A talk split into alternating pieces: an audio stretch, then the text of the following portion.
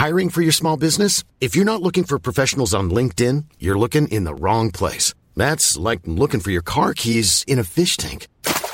LinkedIn helps you hire professionals you can't find anywhere else, even those who aren't actively searching for a new job but might be open to the perfect role. In a given month, over 70% of LinkedIn users don't even visit other leading job sites. So start looking in the right place. With LinkedIn, you can hire professionals like a professional. Post your free job on linkedin.com slash people today.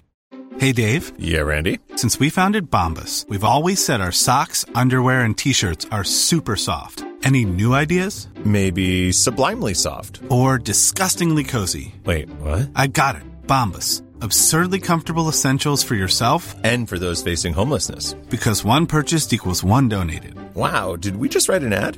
Yes. Bombas. Big comfort for everyone. Go to bombas.com slash ACAST and use code ACAST for 20% off your first purchase. Even on a budget, quality is non-negotiable. That's why Quince is the place to score high-end essentials at 50 to 80% less than similar brands. Get your hands on buttery soft cashmere sweaters from just 60 bucks, Italian leather jackets, and so much more. And the best part about Quince, they exclusively partner with factories committed to safe, ethical, and responsible manufacturing. Elevate your style without the elevated price tag with Quince. Go to quince.com slash upgrade for free shipping and 365-day returns.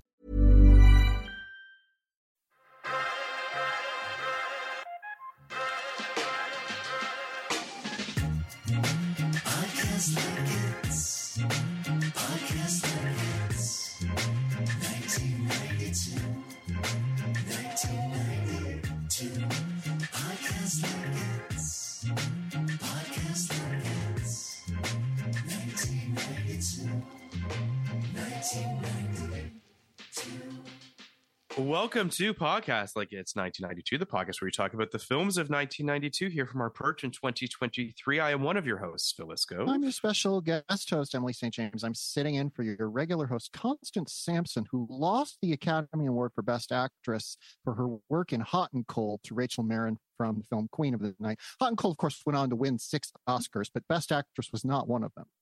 It did win Best Sound, though. We got to see that. Here, Emily, we have to do a Here's the podcast about the fictional Academy Awards from the film The Bodyguard Here's from the thing. 1992. I'm going to make no friends this episode. I'm coming in slinging heat. This movie fucking sucks. It stinks.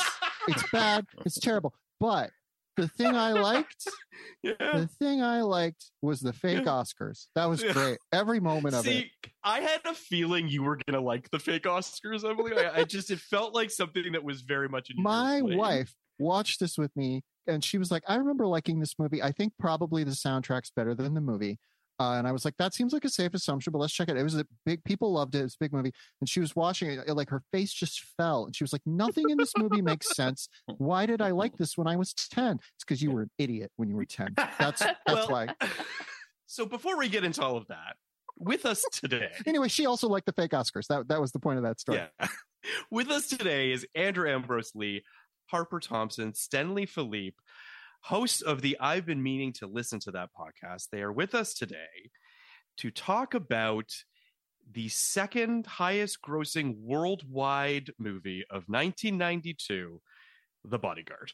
Uh, a seismic hit, Emily. Something that you really can't Here, here's underplay how big this Here's the was. interesting thing about this movie. It is Yes. I actually remember the coverage of this at the time. It was a movie that was shown as like international box office is becoming more important because it's one of the few movies pre the 2000s that has a higher percentage of its box office worldwide than it does Mhm. domestically. It's the Mhm. seventh biggest movie in the US. It's the second biggest in the world. It's, but it's probably because Whitney Houston's a global superstar and people wanted, but like Mm-hmm, that didn't work in the favor of movies starring Madonna. Although this, this movie has what was Almost. then the biggest song of all time. So of all time, the yeah. biggest movie soundtrack of all time, which we Emily and I are honored to do a a companion episode right, with you yeah. guys on your podcast about the Bodyguard soundtrack. So we will not linger on that too much here. Um, I just I I'm I'm going to linger Yes. on it for a second Yeah, But- because- and you have to let it linger. we, we, we have to, we have to talk about it a little bit. because I yes. love I love I love that your podcast. Uh, I've been meaning to listen to that, and I Oh, wow, I you. was like, hey, I want to do this because I've never listened to this album. and I uh, watched this movie, and I have not listened to this album to the degree that I've only had heard two songs in it, and one of them was "I Will Always Love You," which you know you can't escape. One of the big songs of all time, one of the great songs of all time. The other one was "Queen of the Night," which I did not realize had lyrics beyond "I'm the Queen of the Night." I, I thought that was the whole song. Wait, you hadn't you hadn't heard the other song? No. The I have nothing. no, no, Oh, Phil. so. I grew that up conservative. I grew up conservative Christian. I grew up listening to country music and oldies. Philippe's Stenley's face. Sorry. I- He's just shocked and appalled that that. Yes, go I'm- ahead. Yeah, I'm a, I'm like almost like a physical podcaster where I express myself a lot, which is not great for podcasting because it's No, it's, it was a audio great face though. It was it Oh, was wow. I had nothing but emotions in that moment. How did we? We have to talk about this on our podcast because that is Yeah, we don't wanna- huge revelation. Yeah. Huge. I so it it should be said that this is one of those movies that I oddly think both the movie and the soundtrack kind of fed each other. Mhm. Like they were both huge. Like it really can't be understated that like there are big soundtracks. I mean, a movie that comes to mind that we talked about on our singles episode when we did that, Emily. The single soundtrack is a huge soundtrack. It was a soundtrack that did very, very well. A movie that doesn't really exist. yeah, movie flop. Yeah. right movie flops but the soundtrack because grunge was sort of in its nascent what have you that soundtrack was a big deal at least uh, me being the oldest person on this podcast was a big deal to me so I, I i say this just because you can find movies that have soundtracks that really pop but the movies don't do that as well so the fact that both of these exist i think is a testament to something Mhm. now, Emily, I don't disagree with you. I think this movie's kind of dog shit. Yeah. But, yeah. Yeah. Let's tear it down. but Let's kill well, here's people's funny. heroes. When you when you texted me, I had not finished the film yet. So Emily texts me. I'm like 40 minutes from the end of the film, and she's like, "This movie fucking sucks." And I was like, "Listen, my roommate ran into our TV room to sing along with this. Like, just couldn't like get enough of this movie. So clearly, this movie means something to people. Hmm. it shouldn't. It shouldn't. There's a camera gun. They're wrong. There's a camera Yes. gun in this movie. The camera Thank you. Genius. I will say, like, if this was like a real Oscars, if that like really happened, it would be on like number three on like a BuzzFeed listicle of like top ten craziest Oscar moments. It wouldn't be number one. yeah, like the slap and Slap, then yeah. Jimmy Kimmel, like Yeah. the switch Oh. off.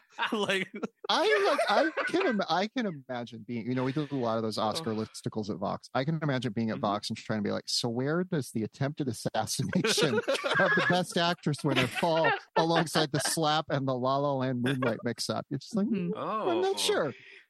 It's I mean, that, that monologue This was is- pretty funny. It's like you gotta like give it that. Like, because like when you texted me, Emily, I, I was kind of defending it a little bit because truth be told, the last 40 minutes of this film are so bug nuts.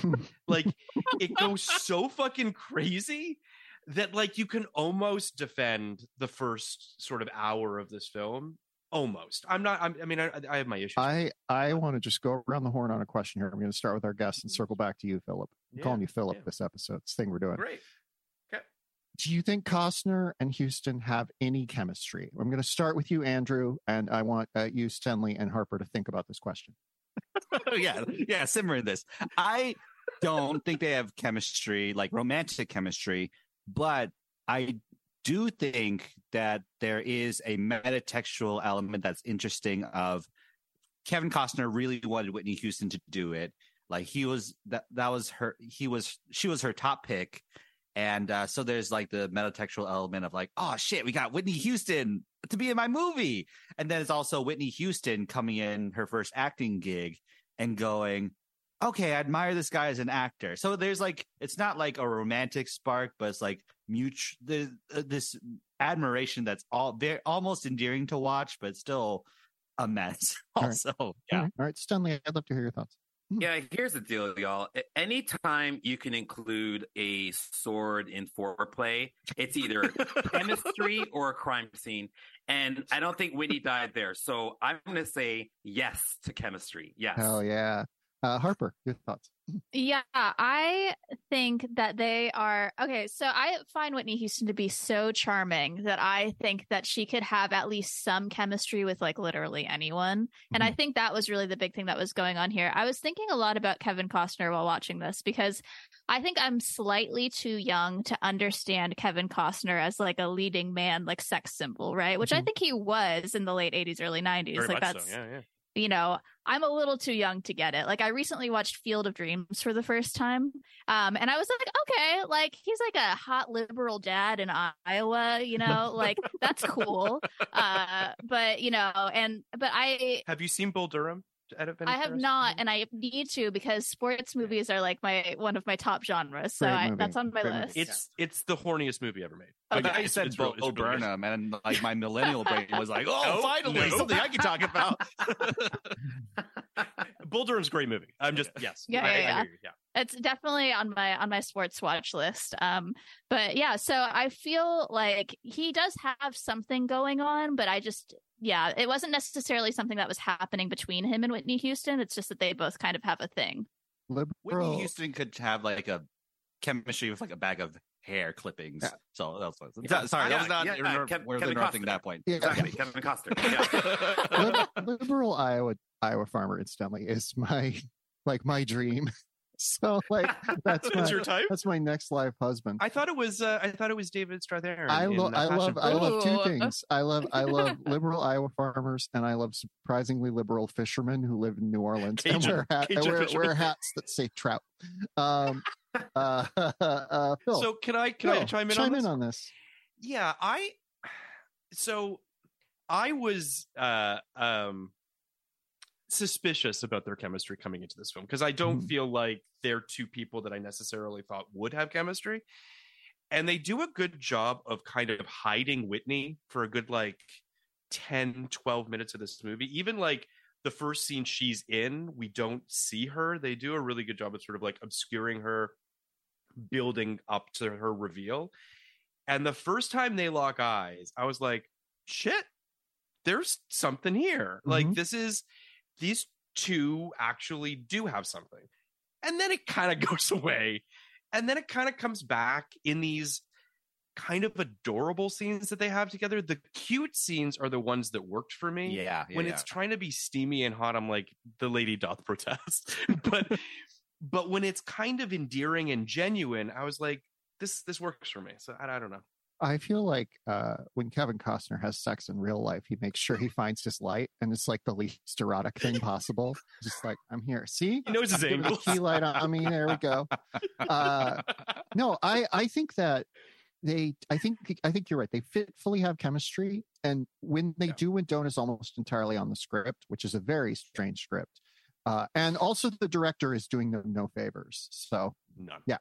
anyway, so I want to give a little bit of context for this for our listeners, for the I don't know five people that have. We are the five people that have not seen The Bodyguard, for the record. Like this, that's the six people that have not seen this movie. But uh, best-selling pop diva Rachel Marron, played by Whitney Houston, as a stalker whose obsession has risen to the level of disturbing threats.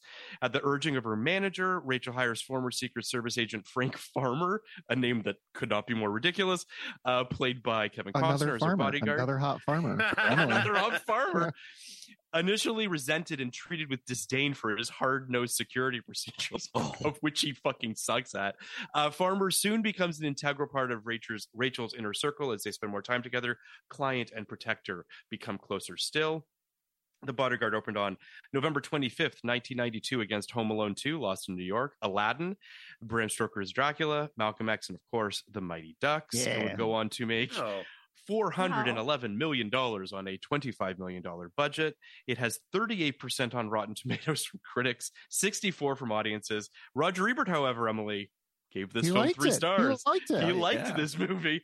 Uh, he said the ads for the bodyguard make it look like a romance, but actually it's a study of two lifestyles of a pop star superstar whose fame and fortune depends on millions of fans, and a professional bodyguard who makes his living by protecting her from those fans. The movie does contain a love story, but it's the kind of guarded passion that grows between two people who spend a lot of time keeping their priorities straight.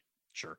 I mean, we need to talk about the script, Emily, because I think that the the fundamental problems here stem from one of our greatest screenwriters. Lawrence Kasdan. Yes. uh, a man who has many great credits to his to his name. Um, some big studio crazy movies, some smaller movies like The Big Chill. He kind of really can do it all. And this is an early script that he writes early in his career before he becomes anything. He was a copywriter. Um, yeah. Yeah. He just kind of writes this thing. And the way he talks about this script, you would think he wrote fucking, I don't even like Citizen Kane or something. Mhm. He talks about how I loved all my early scripts. I expected everybody else to love them. It wasn't until I wrote The Bodyguard and sensed it was different that I realized I was writing an increased level of density. Density, Emily? What are your thoughts on the density of this script? Well, now that you put it that way, I realize it's perfectly structured in every way.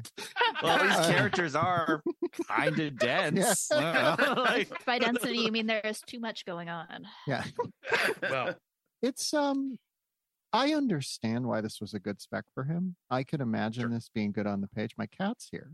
Look at that. yeah.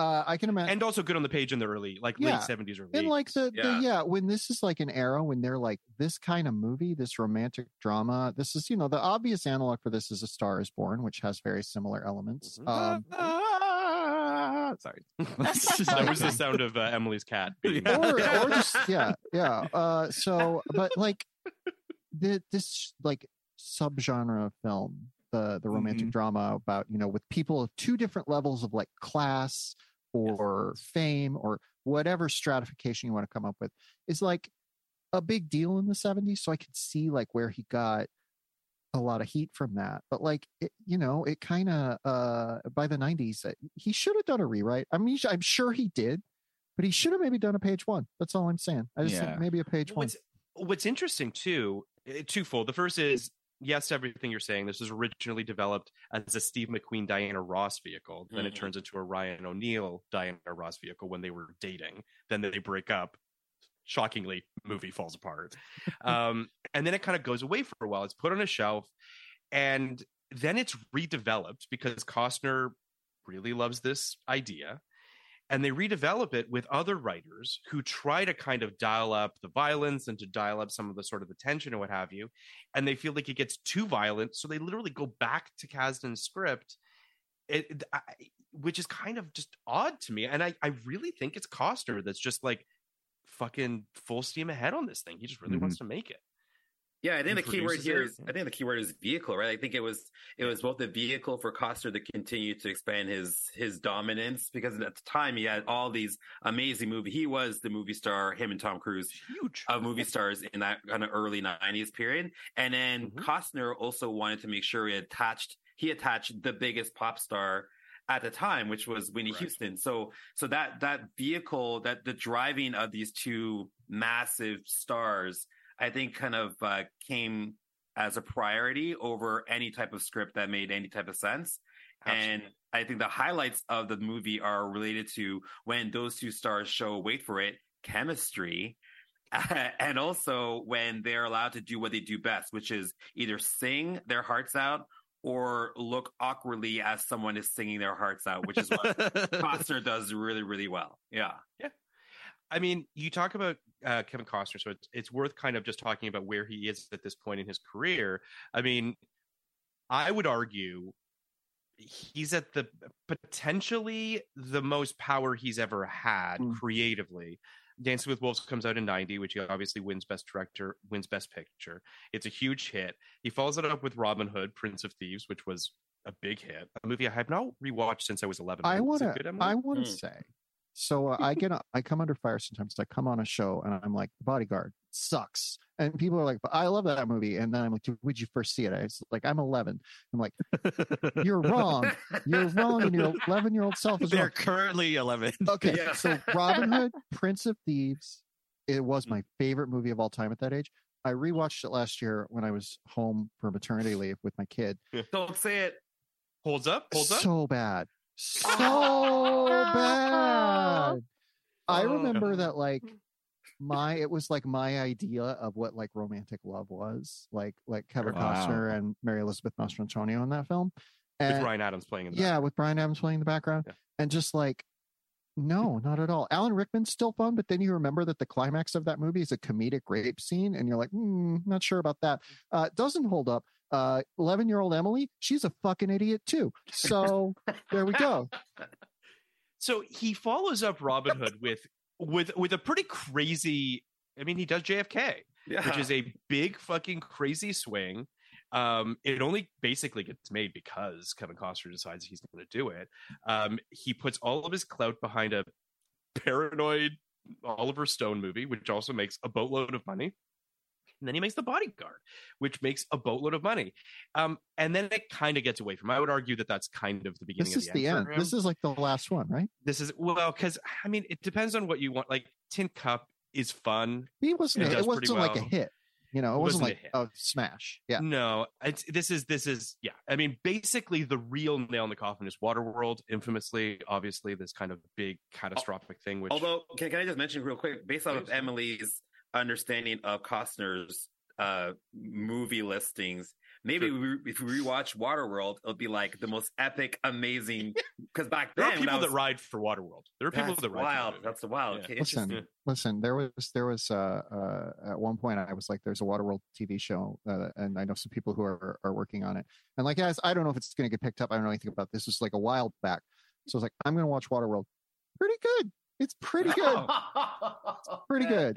I love it. I think I if they can incorporate the spirit of the live action experience at Universal Studios, because the Waterworld uh, show at Universal is amazing. Like it's the best part of going there. The thing about Harper, you nailed it i think waterworld is still alive in people's consciousness because of that theme the thing about Waterworld, just um, we're only going to talk this say this last thing. We're going to have with the Waterworld train. I promise.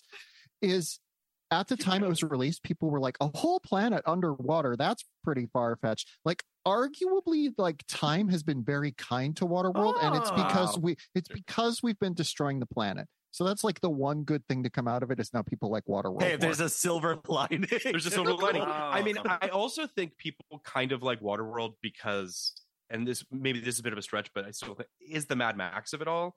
I think that Mad Max ha- it has a very Mad Max on water vibe. That's kind of basically what it is. Mhm. And I think that Fury Road got people back into sort of Mad Max headspace. And I think I don't know. I just feel like Waterworld has this kind of.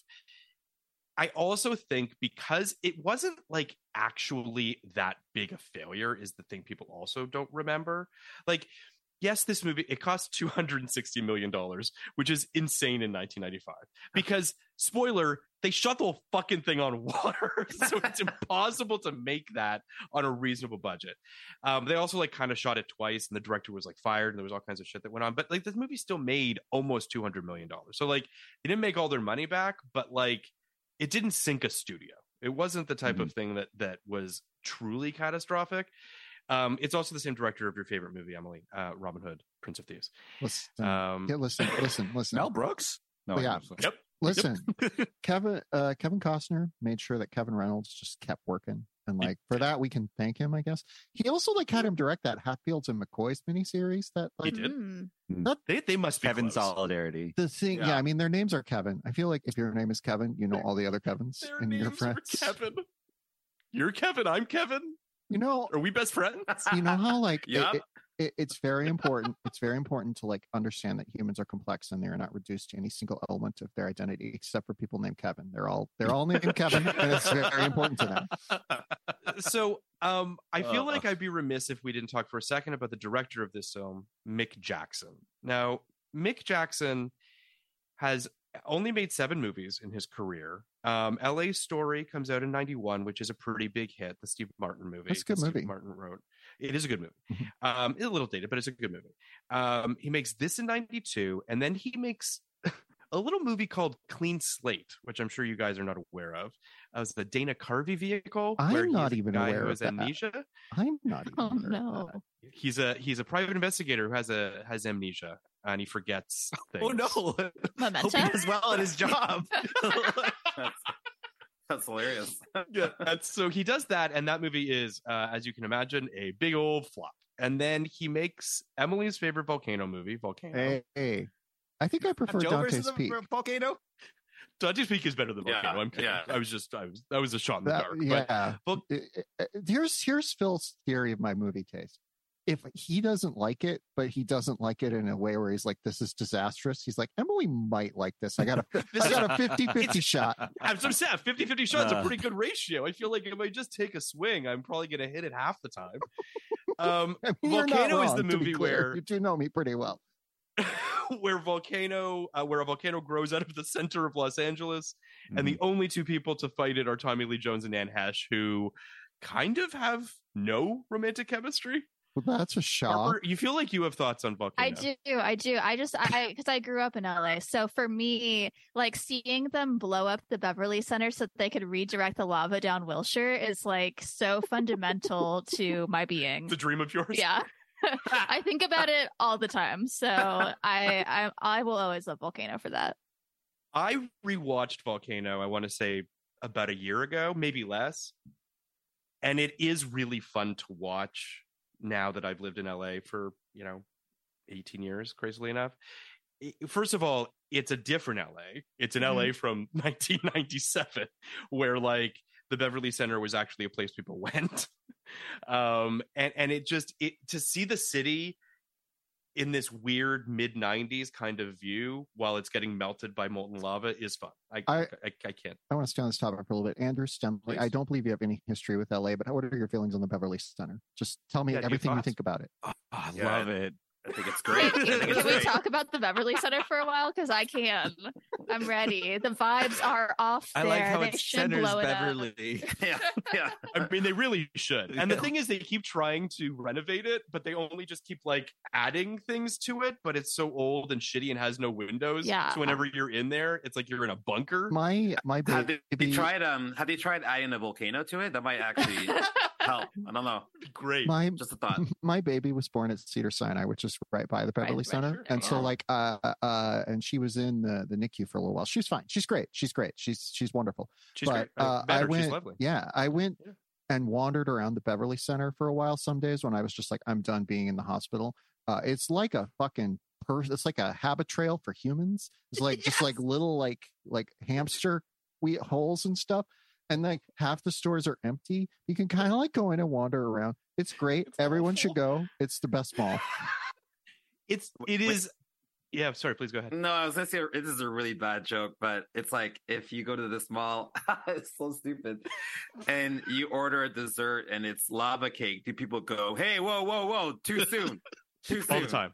All the Okay, time. just check. that, that was worth it. I'm supportive. It was worth it. I Also, liked there it. is no way that that there is any establishment that sells a lava cake at the Beverly Center. Fair enough. No, you Um, have to go straight to the Beverly, across the street to the Beverly Yeah. Connection, where there used to be a Yuck. soup plantation. Ah, Yep, uh, of yep. course, of course. Yeah, and a Baja Fresh. I mean, it's it's just Mm. great. Yeah, I mean, the Beverly Center's terrible. I feel like there has been innumerable movies shot at the Beverly So Center. what are your thoughts on Soup Plantation? Uh, I think the name is problematic. it's extremely problematic. I I Like, miss it I so really much. the about it. first word So- soup. Okay, Yeah, okay. yeah. Soup Soup goes- works. Now Yeah. we're cooking with gas. Second less word. so. Uh-uh. I think uh you know they went out of business early in the pandemic They did, yeah. and like I just like uh, I miss I miss the concept of a soup and salad like bar buffet thing. It was a wonderful yeah. place to go. I just yeah they uh, they they would have had to change the name. I just like I mean, think they I should think have long Emily, you should ago, but reboot re- reboot Soup Plantation. I think this is your chance. I'm gonna call it Soup Patrol. You you ever Yeah. heard like It's you ever heard those? oh no. Go ahead. Oh no! Yes, I was just gonna say I could tell you exactly the day that they all closed because I ha- I uh, made an Instagram post where I had um almost identical plates of salads that I had built at Soup Plantation. Uh, it was May seventh, twenty twenty, when I said R.I.P. Oh, Soup Plantation. But Wow, They did also- early, early in yeah. the pandemic. yeah, it was early. I mean, they were I kind of like- you know in decline. I think Soup Plantation was dangling by a thread, and COVID just Oh yeah. You know real what? Quick. I will say, like Ryan Reynolds and Blake Lively shouldn't have, have gotten married at that soup plantation. It was a long walk, but it was worth it. Just my stance. I don't know. I so I you mentioned Harper how charismatic Whitney Houston is. Just a pivot away yes, from Oh, yeah. yes. where we've been. Soup- Um, the So soup plantation bit was great, Yeah, and good. I and uh, but um, Whitney Houston surprisingly didn't act very much, and I, I, I, I imagine. I mean, listen, Whitney Houston had a tragic, brutal life. It seems so. I, I don't mean to make light of that, but she was also making music. So you know, you have a lot of these pop stars that would try to balance the two things. Madonna obviously did that, you know, for a while and what have you. But I looked at her filmography. It's it's The Bodyguard, it's Waiting to Exhale, The Preacher's Wife, which I've never seen. Is it good? Oh my gosh, it's so good. Yeah, I do a Christmas series. I did talk about it on my Christmas series. It's it's wonderful. It's a remake of an old movie called The Bishop's Wife. Um, Sure. and then this one has Denzel Washington as an angel, and I mean that doesn't get any better than that. It's really good. I I like I, Yes, I like ahead, it too as a Christmas movie aficionado. I do think one of the problems with it is they down the, the stakes have decreased. When you do when you do a remake, you want to increase the stakes. A bishop much more powerful than a preacher. It should have been like the Pope's wife. That's what it should have been. Can I just say that They're I not love that allowed. Emily knows the power structure? like who's more powerful within the rankings of religion? I love that about you, Emily. The arch curate's wife. Really has a to ring to it. It really just rolls off the tongue. I've never seen Preacher's Wife. We talked about it very briefly, Emily, when we were doing our um, Malcolm X episode of all things, because we were talking about how Denzel very, very infrequently does anything close to a rom com. Mhm. And I need to watch Preacher's Wife because it feels like he's quite good in it, and it's a shame that he didn't do that more or hasn't done that more. Hmm. Yeah. Yeah. Uh, what else is are those Um, all, all the Whitney movies, or did she? Then she does the Cinderella. Oh, we need. We're we're, we're gonna eventually cover it on our about that, show. it Like, seems. yeah, Yeah, no, I uh I'm gonna say I was born in 1994. Cinderella came out in 1997. I had it on VHS. I watched it uh, possibly every day. Um, it is so impossible. Yes, Yeah. it's so important to me, and it's not just Cinderella. It's Whitney Houston presents Cinderella. Like this is her project. You know, she developed It's a it. presentation. Yeah. Yes, she is the fairy godmother. It's it's a it's a perfect movie. Absolutely zero notes. I just to take notes for our Wikipedia people. I believe that mm-hmm. Harper is the second person on this miniseries born after the events of this miniseries. Correct. Correct. Uh, so 1995. Yeah. 95. Yeah. So uh, I, I'm sorry to make you contemplate a time before you were born because I always hate doing that. I so it should be said, uh, and this I don't mean this as a humble brag. My cousin directed that Cinderella film, um, Wow. so uh, I'm sure he'll be thrilled to hear how much you love it. Wow. I tried to watch it. I don't think it's very good, but that's great. Is he the that she's she's- all that cousin? that's the same guy. Wow. Phil. Let's get him on the show. From I Justin would and gladly have him Kelly. on the show. Whoa. That, that's what ended his career. Wow, a classic. Can I tell you? I'm going to tell you a little a little story here, very briefly. I don't want to talk about Um, the bodyguard. Let's do it. Go for it. well, I know you don't, but we have to, and we will. But I'm going to tell this very brief story. Uh, basically, what happened was um, uh, my my cousin directs She's All That. It's a big hit. It's a Miramax movie, and they're trying to get a musical up on its feet. He also was the choreographer. He chore- he did the choreography for Jesus Christ Superstar. He's Canadian, as you can imagine, since I am. Uh, Norman Jewison did that film, and he did a bunch of films with Norman Jewison. Long story short, he gets to do She's All That. It's a big hit. Miramax is trying to get Chicago up on its feet, and they're like, "We would love you to direct Chicago." And he's like, "I will absolutely direct Chicago, but I'm just gonna go do this little movie first called From Justin to Oh. Kelly, and then that Oh, was man. the end Oh. of the road." So, you know, uh, these are the choices we make in our career. that's like that's like putting a volcano in downtown LA and thinking it would work out. So wow. It is. It is. Wild. yeah. Okay. But putting it actually in the middle of your career. Yeah. With no Tommy Lee Jones to rescue you. With no Tommy Lee Jones or Anne around, and it's just it's just a disaster. Yeah. Okay. But um, all this being said, um, to pivot us back to the film that we're talking about Oh, today, yeah. Emily, the movie that you love. You know, stop pretending you don't love it.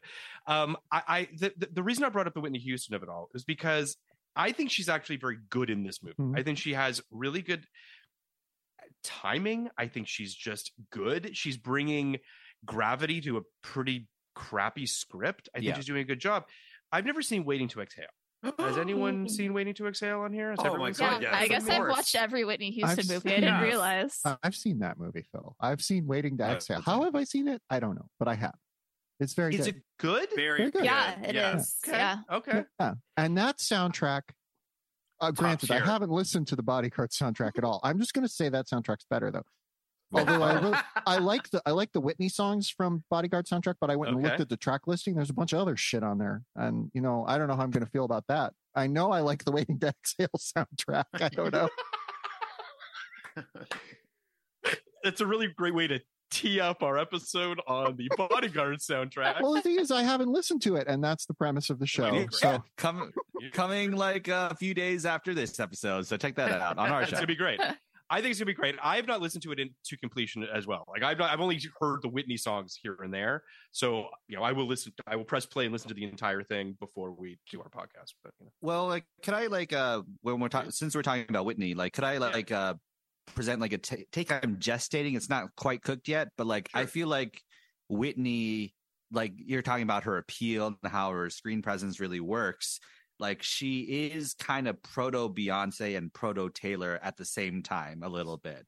Like proto Beyonce and like the very superficial reasons, you know, the race and gender thing, but also Beyonce and Whitney have this unknowable mystique to them. Like, and then to borrow Emily's point about Taylor, um, she they're like Taylor and Whitney both peddle intimacy as if she's your friend, but also like comes off like an alien who's never interacted like with a human being ever in her life. You know, like that's Emily's point, and like about Taylor, and they both. So it's like really compelling to watch, but there's also this unknowable quality to them too. It's like it's really so there's like she's acting as herself but not herself at Yeah. the same time. It's Yeah. really fascinating. I was thinking about if you were going to remake this movie now, who you would remake which they it with. are. I, b- I know, but Mm. like if you were like actually going to remake it and not just like put it on fucking Paramount Plus or whatever they're going to do with it. they Who it did be? do like um uh what's it called Beyond the Lights. That That's movie great. is yeah. this movie with social Yeah, yeah. realism Yeah. and actual takes on race That's and one of my mental that's health one of and my stuff. favorite yeah. favorite movies of that good. whatever year that was. Um, I uh, but yeah, if you were going to make this now, you'd almost have to do it with like Taylor Swift or Beyonce Rae. And like Addison Rae. Interesting. Taylor Swift is yes, Addison Addison Rae, obviously, or Charlie Yeah, D'Amelio. Charlie Yeah. D'Amelio would be the person you want. No, I uh I mean like Taylor Swift can't act. Uh and uh Beyonce's range is limited. Beyonce's fine, but like I don't know that, you know, the thing I about don't think she could do it now. Like it, she could probably do it the early thing about career. yeah the thing about whitney houston doing this at this point in time is it is kind of a surprise that she's not a surprise but it's like her first role and everybody's waiting for pop stars to bomb when they make a movie. And Sure. she comes in she's Glitter, anybody? yeah. Yeah i mean that's a classic but let's let's not stay on that. Um i've actually never seen it. Uh but uh but yeah so i think i think she comes in and she's pretty good and people are like hell yeah good for you. And like it's so easy for a pop star to come in and just bomb on their first movie.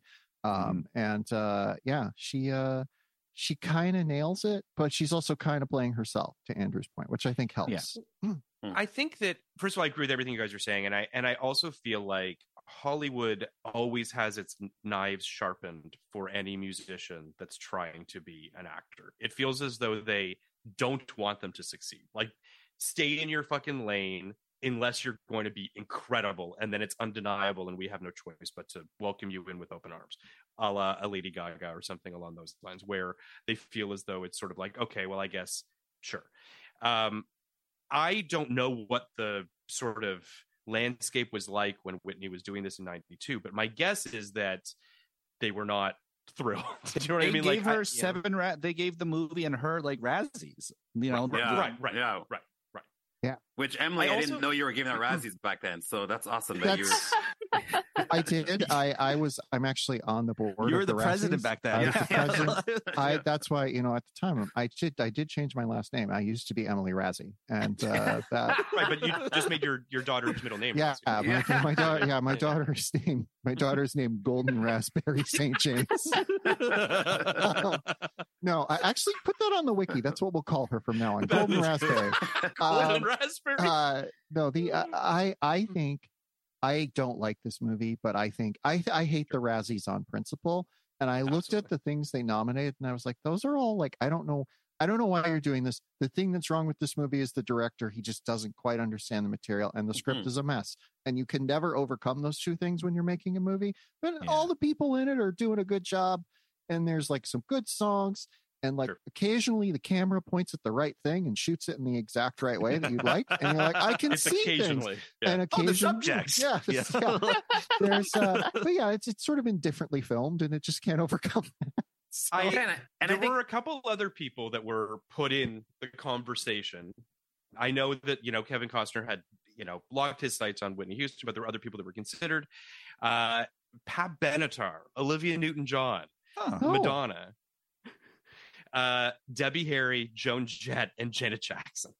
Um, of those of that group, Madonna could work, Janet Jackson could work. I think the others are just Yeah. like they're just not big enough, you know. I fully agree. Madonna apparently, uh, Kevin Costner wouldn't even meet with her because she had a joke at his expense in Madonna Truth or Dare, and he was like, "Fuck that. So, uh, interest. I mean, I don't know what the Madonna version of this is in '92 because she's in her erotica phase, and it's like I'm sure she would have been. It just, I, I think it would have been a completely just a. T- she would have swallowed the entire picture. Like it's not a Lawrence Kasdan script anymore. Like it just would have turned into an entirely, di- I think, an entirely different thing. But to your point, Emily, that thing could have worked. Mhm. Not to the same extent. Um, I, I, I want to bring something up that I, I don't quite know the answer to because I wasn't paying attention to these things in, in 1992, and unfortunately, a lot of people weren't. But this is an interracial couple Mhm. um, in 92. And, you know, I imagine that was unfortunately probably a pretty big deal in 92. And yet, I imagine that's part of the secret sauce of the success of this film. I'm curious what you guys think about that. To the I do I do try and research contemporary writing about it, and to the extent that I did, I found a few things written about it, but it was always just sort of in a passing, like Hollywood is getting more okay, interracial love on screen. It was like it was like articles about that. I couldn't find like there was anybody like upset about this or that there was controversy. Right. There, you know, there may have been that the like the the the the uh, monoculture sort of pr- kept terrible people Mhm. from getting the mic in the way that we see right now. Um, but uh, I did notice as I was looking for through the ta- the tags of this movie on IMDb, Mm-hmm. top like five or six are all like specifically about interracial love story or like and like so that's like user generated things that they're Hmm. saying I'm putting this in my list of whatever that comes up all the time. So it is it is interesting. I do think there's something in in that driving. I mean, obviously the primary driver of su- su- success is has two of the biggest stars in the world at that time and they're falling in Sure. love, but Sure. there is something to that, I think. Yeah, and they they never really play into it, right? Like like like there was never a point where you know Whitney or any of her team was like, "Oh, this white bodyguard is going to come and protect me." Like, what does he know about protecting a black superstar? And then there was never a point where Kevin Costner's like, "Oh my god, I'm falling in love with this black superstar." you know, they they never they never really played into it at any point. It's as if race didn't really matter. And it's interesting, Philip, when you say all the lists of names that were considered, like they were not all black superstar singers, right? So, Yeah. so I don't think that was actually a consideration in making the movie. I think, I think I, I was thinking about the Taylor comparison because Taylor's concert um, movie was so big because it gave people a chance to first see her that couldn't go see her live, but also it gave people an audience a chance to get together and sing the songs. And I think back in 19, 1992, I mean, you didn't have Twitter or Instagram or any of that kind of stuff. So the way you congregated was in church or at the movies. And this gave people a chance to congregate and sing along to Whitney. And so I think that the race part wasn't as important as the music was. And Whitney at that point was already arguably the biggest singer eh, of her generation. So that vehicle of giving her voice versus understanding the racial part of who that voice is, uh, I think really played harder than anything else. two two points of that. Like, first of all, thank God there wasn't Twitter when Whitney was famous, because there would have been like Gitler, Gitney, like Gitney, Yeah, yeah, yeah. Oh, like yeah. you know, like tweets about like speculating about her sexuality and stuff like that.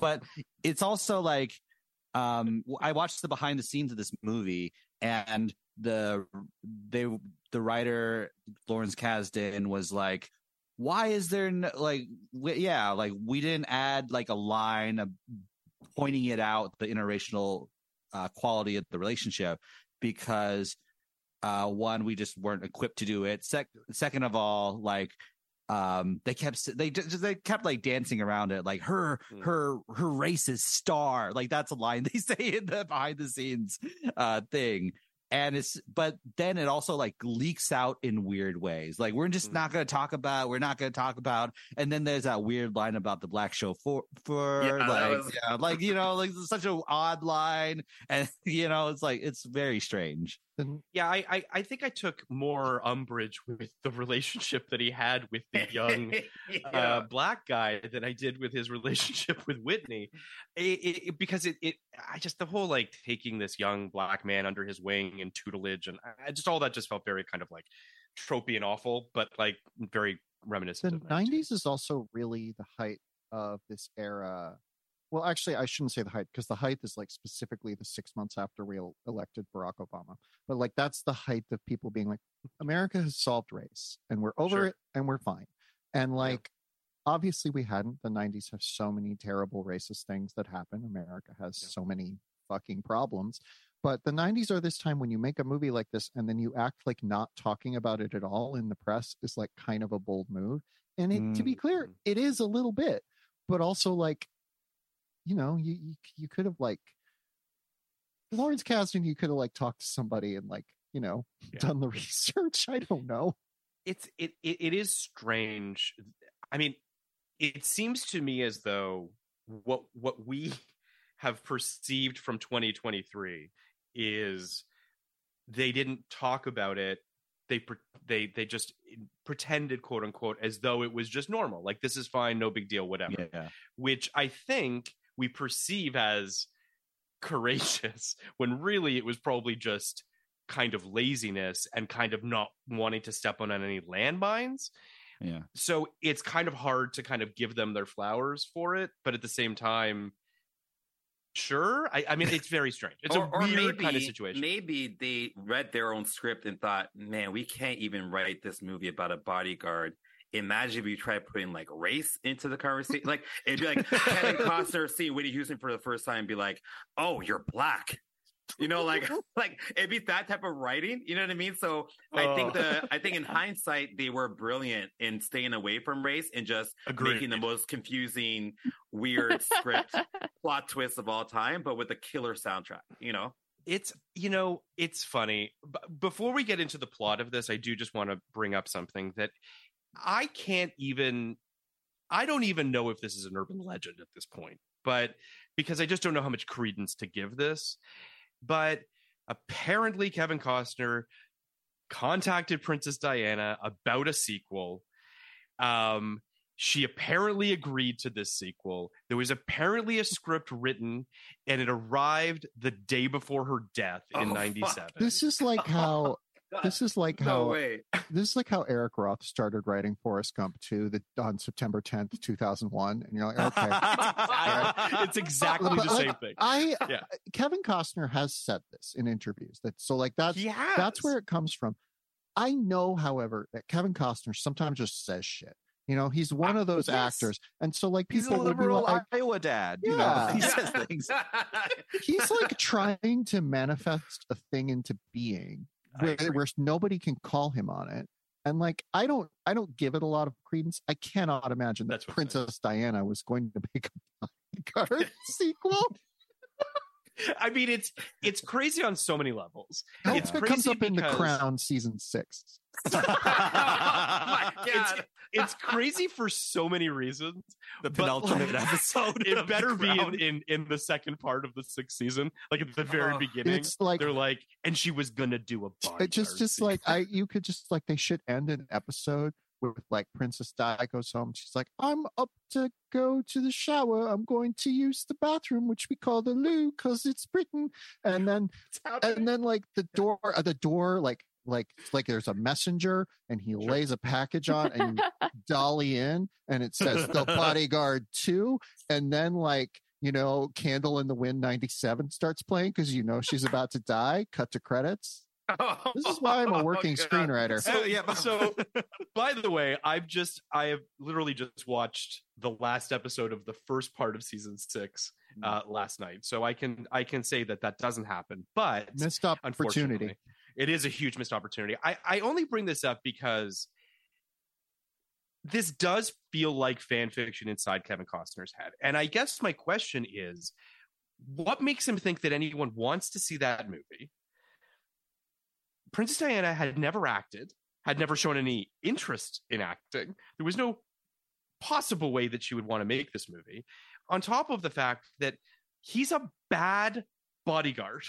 If this movie's proven anything, he's inept at this. So the idea that anybody else would want to hire him, let alone, you know, the ex Princess of Wales, I, I just find the whole thing just really absurd. And then to your point, Emily, it almost feels like him saying, Yeah, and the script showed up the day before she died, all feels so concocted. It just feels crazy. Yeah. I mean, I wrote a movie uh for Gregory Peck and it showed up the day before he died. And uh Oh, yeah? you can never prove it. It was uh what what what Cape Gre- Fear 2? It was Cape Fear 2. more more fear, more cape.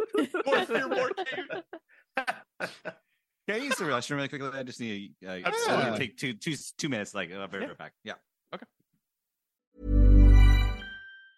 There's never been a faster or easier way to start your weight loss journey than with Plush PlushCare.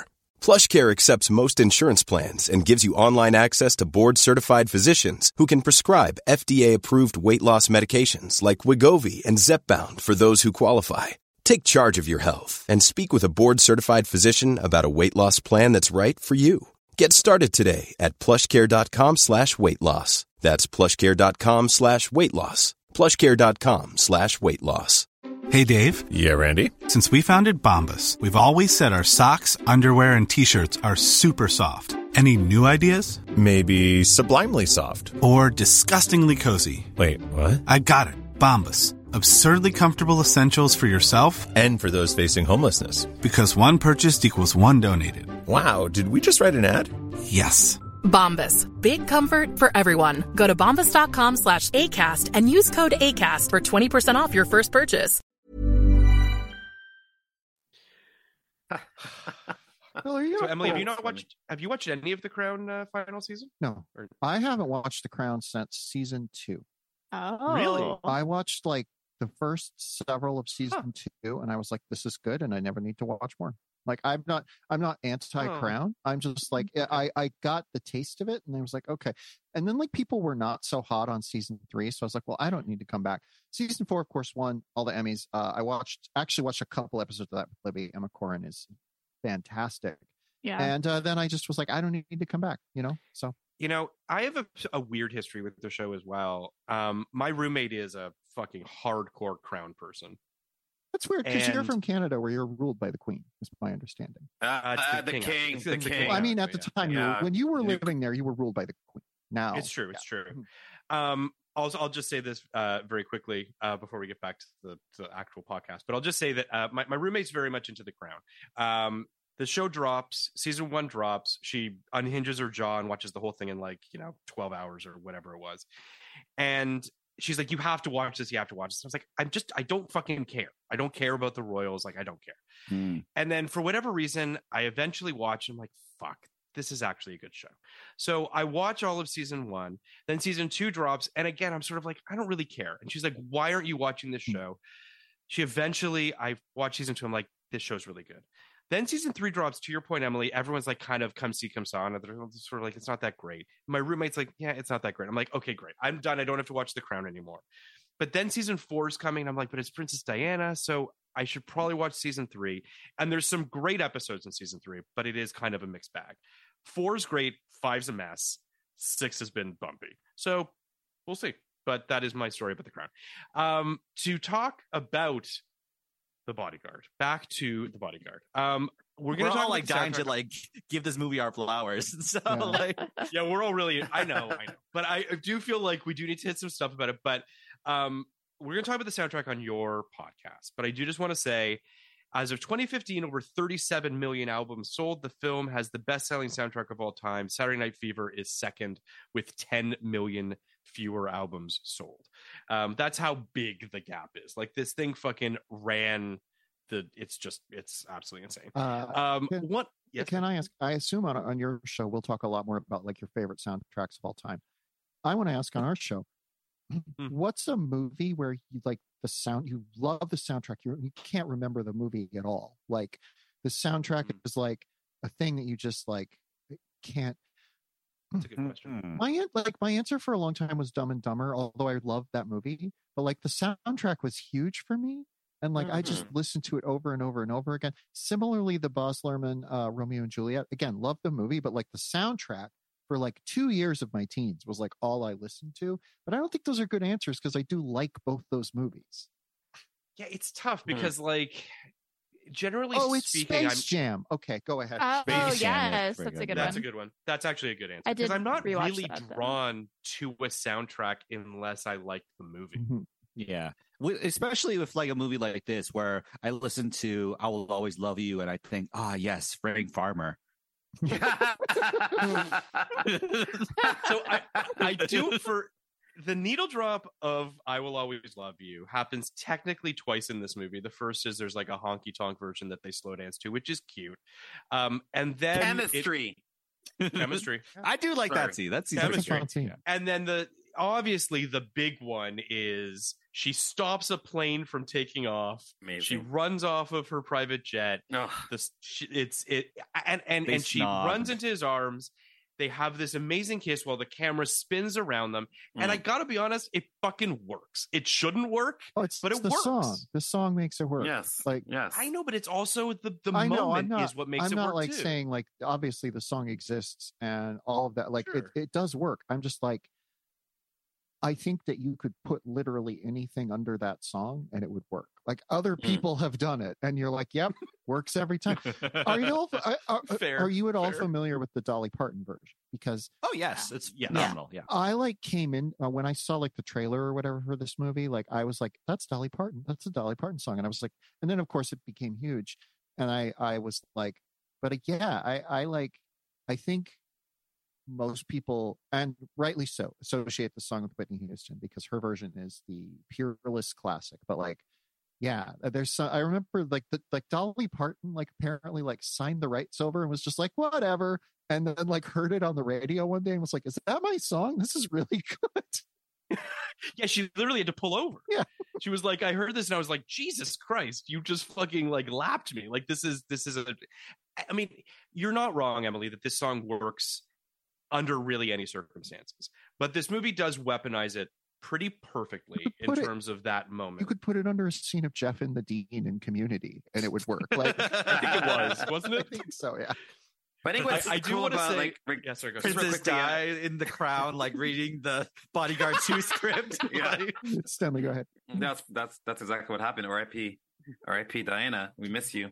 We miss Um, you. I I think what's cool too is that uh, rewatching it, you're waiting for that moment. yeah. You know, like like as as cheesy as some parts were and as badly written it was, you still know you have this payoff moment that's coming at the end of this movie. So no matter how enjoyable or not enjoyable the rewatch was, you you always you will always love the ending because you will always have this song and that moment. Like Whitney fucking Houston stops a plane. You know, like Yeah. Like only Whitney Houston in 1992 can stop a plane. You know, not even Taylor Swift can do this in 2023. You know, like Yeah, that's, that's some that- star those planes keep going. Like- They keep going. Yeah. They they had to get to Brazil or wherever else she's performing. So so it's it was super cool to rewatch that moment and know the build up and still feel something uh, uh in that moment. you know, If Taylor Swift, No, if. Taylor Swift made this movie, she would be on the plane and she would be like, "Stop the plane, but actually run the engines faster so we do more CO two emissions." Sorry. Wow. I thought she was your best friend. I love Taylor Swift, and we are indeed best friends, but she probably needs to rethink her uh, jet fuel consumption. Mm-hmm. What I was gonna there were two things I was gonna say. The first is there's an amazing bit of behind the scenes trivia about this scene and this shot, which is that when they're doing the shot around them, that the centrifugal force was so extreme it threw the camera operator off of the camera. They were doing it so quickly. Oh and that was the take they used. Like this guy just literally like, thrown off the camera, which I think is fucking incredible. And I wish that there were footage of that. Um, but so the second funny. thing I was going to say is this is when the movie ends. Right now, in this kiss, I do not need to see her on a stage singing it, and I sure as fuck don't need to see him behind some fucking bishop holding a cross and then a freeze frame. What the fuck are they doing? They're teasing the body. Now, they're teasing this the is it. bodyguard expanded universe, which also includes the bishop's wife, but actually they had to change it to the preacher's wife. The So- preacher's like, That's right. And, just- and the Hitman's just- Bodyguard, that movie too. Like throw I that was in just there. gobsmacked by. I got gobsmacked by it. I was like, "What am I doing here? Mhm. Why do I give a fuck that he's now a bodyguard for some? Like what? and it also like undercuts like i feel like what this movie does what i like about this movie is it's Yes. like a re- metaphor for a relationship in that Mhm. a bodyguard would be appealing to someone who doesn't really have anything to live for in exchange you get a nice sa- salary to buy as many much orange juice and samurai swords as you want you know so but if you oh god, the orange juice. Because that's all he me. cares about is Yeah. orange juice and Yeah. samurai sword. yeah. Oh but if oh you God. and and Kurosawa, like watching those movies sixty two times. But if you love someone, you have someone to live for. You have someone you would die for, and they would die for you. And your job is to Sure. provide security and safety. And it's also like dysregulating when that security is threatened. So Sure. when he bec- when the movie ends and he's a bodyguard still to someone else, it's like, oh, he didn't learn anything. Who cares? You know, it's like it's really like I don't know. He does he doesn't really learn shit in this movie. He's like he you think he'd be more sensitive and more like caring and loving now that he's like ha- found love, but he's like really just like dealing with this in like a very toxic masculine way, and it's like really like uh, I can't root for this guy. my str- my strong Yes. preference in romantic love dramas is that the couple is not together at the end. I think that the tragedy of a love that is lost is kind of like a really great like my one of my, my one of my favorite movies is Portrait of a Lady on Fire. Like that that ending to me is perfect. Mhm. And like uh this is just because I'm a bummer, even though I've been married for fucking forever. I just am like love doesn't work. Nobody should try it.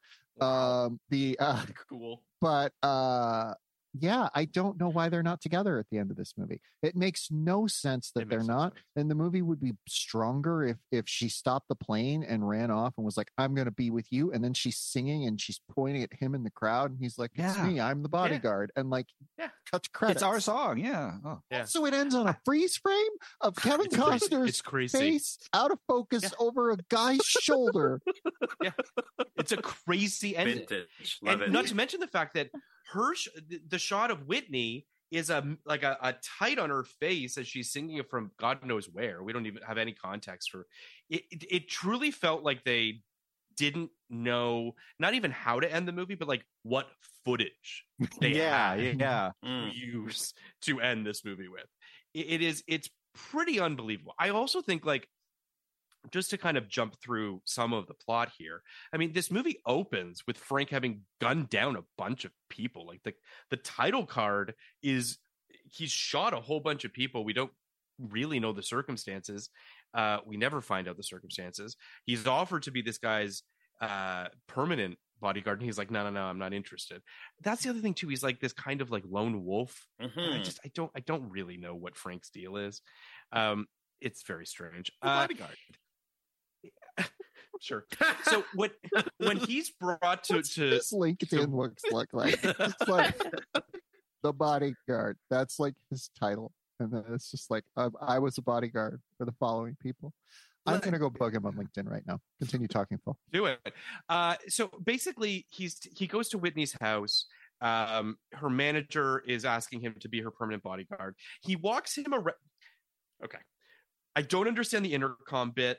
It doesn't make any sense to me. I don't understand why her intercom for her house doesn't work, but okay. Uh, he very easily gets into the house because there's clearly no security of this massively successful person. They walk him around the house. They tell him that someone broke in and masturbated on her bed, which is a no no. And yet, apparently, no one seems to be particularly upset about it or worried about it. Um, there's a bunch of ransom notes. There's a sequence where, where I see the stalker is watching like Entertainment Tonight or something and making uh, ransom notes like he's the Riddler or something. Yeah. It- it- it's Or the or the it's the vile serial killer, the snowman. or yes, or the Zodiac killer. Uh, it's- yeah, it's it's Uh, yeah. has anybody seen the the satoshi kon movie perfect blue which literally Yes, does that yes. sequence like shot for Yes. shot. I think, but like you're like perfect blue. It's it somehow makes more sense. I don't know. Mm-hmm. Mhm. Like No, it makes absolutely more. And then and then Aronofsky rips off Perfect Blue for Black Swan. He like Mm. literally there are frames that he literally ripped off in Black so as Swan. we know, Mick Most Jackson. influential. Yeah, the most influential ever film made. Yeah. Who knew that the bodyguard actually influenced Perfect Blue and Black Swan? I mean, It's getting better and Uh, better. This movie is getting it's, better. it better. is. I mean, it's going up. Uh, we then see there, there's a there's a pan shot, and I don't know if you guys clocked this, and maybe this is me reading too much into this, as Lawrence Kasdan said, dense text. Mhm.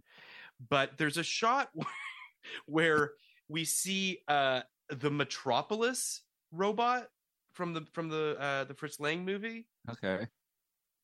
Which looks decidedly similar to the metal outfit that Whitney wears when Mm. she's doing that concert. And I'm trying in my brain to understand if these two things are actually connected or if Mick Jackson was just like, I like Metropolis. like, I, I just, Uh, maybe I'm reading the too much. thing into it. about all of the movies at the Oscars at the end of this is that they you can't like their titles or stuff. Queen of the Night appears to be a, like a, a Rachel Marron. Rachel Marron, Uh, like it appears Uh-huh. to be a No. concert movie about her, but somehow she wins Best Actress. Mhm. So you know there's like stuff. So maybe it's a musical version of Metropolis. In my brain, that is what it Wow. is. Yeah. I'm in. I mean, that being said, I just found myself just being like, I don't really know what this connection is, but fine. Um, By the way, that metal like body plate she wears is like a bodyguard. So that's pretty interesting. Oh, yeah. That- it is. I that whole concert um I don't riot, I guess, or whatever sort of transpires. yeah. I'm not a bodyguard. I don't really know anything about security, but I can tell you that's not a secure concert venue. That is not Yeah, a good it's like- idea. there is like this thing where like when you are a star of that level and you have these enormous concerts it's like virtually impossible to make them 100% safe so it is always amazing to me how many concerts we have of that size on this planet across like the last 50 years or Mhm. whatever and like the number that have descended into chaos is very small and they're all like legendary it's kind of wild if you think about it that this doesn't It is. happen all the time i don't know Mm-mm. No, you're you're absolutely right. There, I mean, it that scene in this did make me think about how susceptible a lot of these artists are to situations like this. Um, but more so than anything, how susceptible Rachel is to this because she has no competent security team. She's got one guy named Tony, who I who I recognize the actor from Dumb and Dumber and Goodfellas, and he's always fun. He doesn't seem like a guy who really knows what he's doing. Uh, she's got a manager who's trying to keep her safe, and a PR guy who's literally willing to throw her into oncoming traffic if it means that you know it'll sell. Um, it's a very strange. This movie has one thing it has to do, as far as I'm concerned, which is um, uh, be good bodyguards, be competent at bodyguarding, um, and yet it fails at that one mission, as far as I'm concerned, and I could what? never In- shake. it. in in bodyguards because I always like to defend people. So in the bodyguards defense, Whitney did give the old like, "No, you shall She not did. pass." Like She did to her like four bodyguards. Yeah. To her bodyguard, as more bodies are getting on stage, and he's like, "Can I guard yours?" And she's like, "No, no, no." And then She does do that. I and then she's pulled in like they're orcs or something. Yeah, and then Kevin Costner, he showed off because he's just like, oh, okay, I'm going to pick you up and use my legs of steel to knock people off you. I mean, that was that Kinda was hot. bodyguarding 101. that as as a sometimes straight woman that's fucking hot as, as just like, that was Well, do you the have thoughts? poster As with a- like him carrying her is really hot too. Yeah. Sure. Yeah. Yeah, Let's I was just- just gonna say that like I I feel also so they do establish that he doesn't work with celebrities usually. Like he usually works with like politicians or I think like uh, or what bishops. or bishops, yeah. Um, and I, you know, I do think there is like a totally different um set of skills you probably are like uh, things to assess, like threats, Sure. potential threats when you're working with a pop star, because you Mhm. do Sorry, you do need to balance like letting them do their jobs, which are like, you know, involve other people, like performing, being very visible and public, you know, that is part, part of the job of being a pop star. But you need to balance that with security. And if he's never done that before, I feel like he probably doesn't know exactly where that where that balance lies. Yeah. Um, Yeah. Yeah. Yeah. Yeah, that sounds right. I, I, I you know, Andrew, you brought up the poster. Mm. And there's uh, a little bit of trivia on this poster, which is that is not Whitney Houston on the poster. Um, the person that he, they basically were doing the photo shoot for the poster after Whitney had to go back to either touring or recording or what have you. So if you look at the poster, it's it's literally a woman who's covering her face and her head behind him. So you can't actually, not to mention the fact that Whitney never wears an outfit like this in the film either. Oh. Uh, but you know, just goes to show that you know people don't really care about such things. Um, Emily, do you know the tagline to the bodyguard by any chance? Is I that- is that look. something I you was know? looking at it last night. I cannot recite it off offhand, but it's very long. Never. It's like Uh, never let her down or something. It's never, never let her out of your sight. Never let your guard Oh, down. oh, yeah. Never fall Never in love. fall in love. Yeah. Oh, yeah. Fuck. The, The three rules. about- the three rules. Yes. Three The rules. thing Also, about three this, My rules of pitch Jedi is, as what if there was a bodyguard? That to be it. I like. I'm come. I'm coming around on this. The thing about this movie is that everything about it is good, but the movie, and like, I can't like like the the poster, that tagline, like you know, just like the whole. It, but it really feels like, and I said this in my Letterboxd. It really feels like Yep. the soundtrack album came first, and it was such a hit that they were like, we got to release some DLC for this. So they made a movie, and we're like, we're going to release this movie as like an add-on to the soundtrack and they kind of mm. just you know afterthought Well, Emily, you gotta look past the movie then. Like you gotta you you are admitting that you love this movie so much. It's just that you're so hung up on the movie part that you can't express how much you love it. Just Exactly. forget about the movie and express how great this movie is, yeah minus the movie. i'm Yeah. really So I- coming around Yes. I I want to kind of unpack a little bit of what you were just saying, Emily, because it's worth noting. The soundtrack comes out on November 17th, 1992. The movie comes out on November 25th. So this was Oh, not wow. a soundtrack that that was released way before the movie. My assumption is that the sing the first single obviously was I Will Always Love You and it was released on November 2nd. So i like i to be clear i'm i'm joking i Yeah. know they made the soundtrack for this movie but like sure. it does really feel like uh, this movie exists to prop up the soundtrack in such a weird Right. way and like Mhm. obviously they fed into each other but like Yeah. the, the the songs are so just elemental and again i I d- agree. I didn't know uh, most of them but you hear them and you're like oh this is a song that has always been and will always be and then you watch the movie and there's a guy with a gun shaped like a camera Oh, we're going to talk about the we camera. We have to, yes. Okay. we will talk Okay. about that. But I, I just very quickly, there were six singles off of this soundtrack. Wow. Okay, so we're talking Wow. about like a year's worth of singles. Crazy, um, but yes, uh, we'll talk about that in more depth on on your episode. But I just it's worth noting that like this was ultimately a Whitney Houston album release, and they had a single for Whitney, and that but it was a these were speaking to each other is basically what I'm getting at. They Yeah. weren't so And that's that Yeah. scene again. Like I think that scene is very uh, purposeful in that it establishes two things. Like it gives Mhm. a chance for us, the audience, to recognize if we didn't know back in '92. This is the she is the top of the echelon, right? This is Whitney Houston, untouched. who no matter where she goes, she causes such a hoopla that people are willing to go on stage and almost kill her because they love her so much, right? And then it also establishes that, you know, Kevin or Frank, Frank the farmer is like, man, I got to let this crop grow. And the crop that she's trying to grow is what are we doing? is the love that he has for her and Oh, also sure, her understanding that without him specifically, she's fucked. So so letting all of this um, craziness happen on stage and then him kicking his way out of there when the other bodyguard all he did was yell and lose the limo.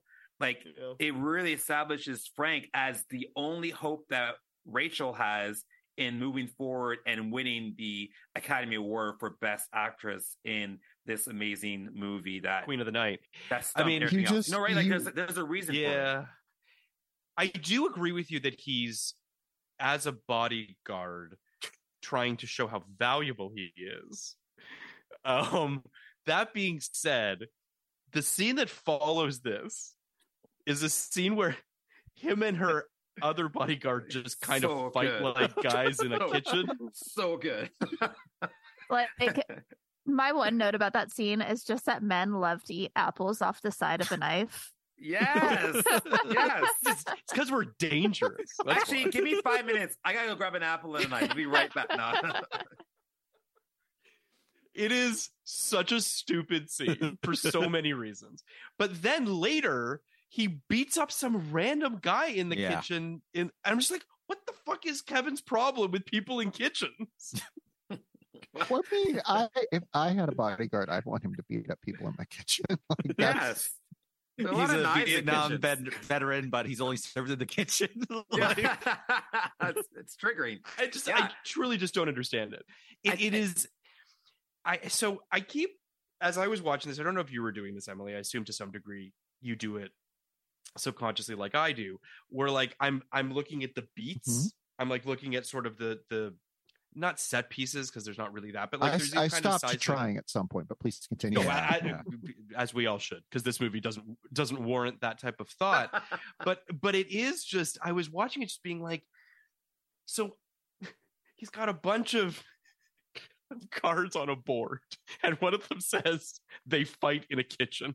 And he's got another one where he's like beats up guy in a kitchen. and you're just like, at no point did Lawrence Kasdan just go like, I don't know, man. I'm not sure that we're really getting into what makes Frank tick. here." I uh, uh, uh, I uh, I've uh, now broken episodes of television, and like you you'll look at the cards and you'll be like, "This is going to be so good." I imagine Kasdan looking at Frank bites a guy in a kitchen. He's like, "Fuck, Fuck yeah. yes, do it." Yes. I think yeah. I think we need to read this more as an action comedy than an action romance. Because if you look at it as a comedy, it's fucking it's a it's a really like rewatching Yeah. this. I I laughed so much because did too. everything was so funny and it made it so enjoyable because you're like, really after you saved Rachel, your next play is to beat up her former bodyguard. And really, former bodyguard, you want to try to take on the guy who kickboxed literally everyone in a in a concert hall when you can do a single thing. And then you double down and triple down, and then like was like, oh, you're not that big, that tough. You can't even throw a knife. And he bounces like the handle off of your freaking forehead. Like it's hilarious. It's so funny. Yeah. It this makes me wonder, Coming and around, I feel I'm like coming around. I feel like Yes. Emily, I Top like 10 we, on Emily's we've Letterboxd. talked about this. We talked about this. Um, I'm not sure if we talked about it on the 92 podcast, but I think we talked about it on 90 on 99. But I, I it's it's the idea of intent, right? Mhm. Which is when you sit down and you, you you know you sit down to write a thing, you sit down to direct a thing, and it becomes unintentionally enjoyable to people in a way that you never intended, right? The, the perfect example would be The Room, right? Like he thought he was making a good movie, but it's a obviously a laughably bad movie, and we all love it. And he kind of got on the bandwagon and turned it into what it is. This movie is clearly, undeniably earnest and trying very hard to be a thing, which makes it that much more ridiculous. I was I was talking to friends today who defend this movie, and I was like, guys, it has a fucking camera gun. Like it, you can't defend this movie. It's undefensible, indefensible. Um, but I also wonder whether or not, like, is that is that Emily? You were a critic for many years. I was. Is that a Oh. you were? Is that a thing that you when you were doing your Mhm. critic Critic work, when I was being a critic you think of- person. yeah. do you think about intent or do you think about your own enjoyment and what you got out of that movie? Uh, it depends. Yes. Like, I think, I think, like, I think my experience of the movie as a viewer, as a critic, even as a person who might someday make a movie, I think that mm. ultimately my experience of watching the movie, obviously, if you make a movie, like your experience of watching is you just see all the things in it that suck and you're going to be like, I wish this was better. But like, I think that these are things are made for the audience. And like, if the audience, the people who love the bodyguard, you know, like if they had that experience of watching it and loving it and having just like a great time and enjoying themselves, like that is not an inaccurate response. I think the role of the critic is then to pull out the elements of stuff But like, and I'm not like full death of the author. You know, I think that it is interesting to consider authorial intent, but like, um, yeah, I I I feel that if people love this movie because it's dumb, great, good, wonderful, perfect. I, I think that's where I land on it as well. I think enjoyment is enjoyment, like full stop, right? Like if if if this art is giving you something, then that's the point of making art. And I Mhm. strenuously must say that I do not think this movie is art. That being said, I do think that it has artistic intent to some degree or another, and if it's allowing us to enjoy ourselves, then that's all that matters. In the right? course of this conversation, the bodyguard has crossed over the not art to art barrier for me. This, Yes. this Oh, film has? is art. Yeah. I Yeah, say, I love when we can. I love when we can pinpoint the moment that that happens for you, Emily. Um, What were you going to say, Harper? as someone so other than sports my other top genre is going to be romance so Mm. i'm a big um, romance novel reader and i'm also a big Yes. um, uh, romance movie watcher um, Sure. and so for me one thing that really stood out to me in this was like those specific romance tropes that they really hit hard like the second that well one when they first meet eyes gorgeous love it Right. Mhm. Yeah. And it's like so established like he's looking around the room he's assessing threats and then he sees her you know? It's so good. But the the really big one for me is i know as soon as they sleep together he's let his guard down. The bodyguard himself has let his own guard down. Ah. and it's it makes it impossible for him to do his job though because that's his whole identity is he is the best bodyguard. He makes $3000 a week. Everyone wants him you know? And uh you know but he Swords are can't expensive. Yeah. Even like- though yeah we've all talked though about how bad he is at his job but the movie has established that he's the best right and he so throws two knives. they go nowhere, and he's like, "Oh wait, I just I got to throw these other three knives. They all perfect. Continue on." yes. yeah um but you know so but the fact that he now has feelings for her and this is something that in there's like I mean, bodyguard of celebrity romance is a is a, a subgenre, you know. And the moment when the bodyguard ha- has become vulnerable is is huge, and they did that in such a good way. And then you know, the next morning when he has to when he says, "Oh, we can't do this anymore," you know, it's he has to because he has to do his job. That's his core identity. Yeah, is- and- is- But how much it hurts her, I know. and how I, I mean, I, I really do think that it's it's funny because as you're outlining these like kind of tropey romantic, you know, moments, I do feel like they kind of do a pretty good job of executing them. It, it's I, I, above average. I wouldn't say that they knocked it out of the park, but like that scene in particular, I think that Whitney's sort of pain and her her how hurt she is by what he's saying is very real. Now, I think Costner, if I'm being completely honest, I think he's actually pretty dull in this movie. I don't actually really think he's a particularly charismatic. He can be really charismatic, and I think he thinks he's playing steely when he's really just playing boring. Um, so I, I, I get that, um, but it, it's just not playing particularly well. I think Yeah. he's uh, Um, I think he's yeah. actively bad in this movie. Except now, I think he's good. Wow. Yes. he's an artist. That's why you think he's good. Yes, He's so bad. It's Um, good. it, it's so I, I it's it's just really weird because the more we talk about this movie the more i'm just like so confused by it Mhm. more than anything like was mick jackson in on it like did he know he was making kind of a soapy kind of i don't want to say campy but like did he think he was in on it I emily think he knew that this movie was a little bit silly. Like he had, he had to have, and like I'm not like I don't think he thought he was making a comedy in the slightest. I think he did have Mm-hmm. like a serious element of like I'm going to make like a really good, meaty movie. But like, yeah, you know, it, it, it's it's pretty clear that there's a lot of like ridiculous nonsense Yeah. in this movie, and he had to have known. Mick, Yeah, I- call us up.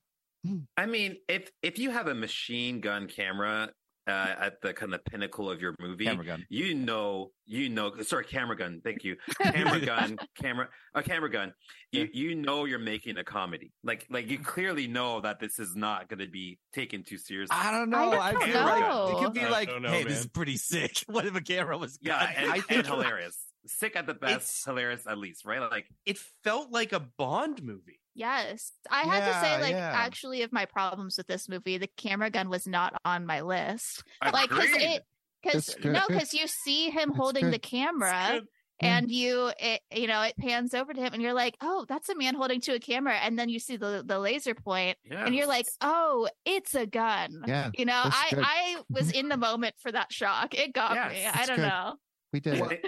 I- well, I think like this movie is like I think one of the issues this movie is like the discordancy with the like the tones. Yes. and like um Lawrence Kasdan doesn't seem to have a mastery of the tone. Like the director doesn't seem to have a mastery of the tone. And there's so many elements of this movie. There's the Whitney Houston stardom. There's a Kevin Costner dad movie. There's like is Oh, this we a- gotta talk about that. is this a Yeah.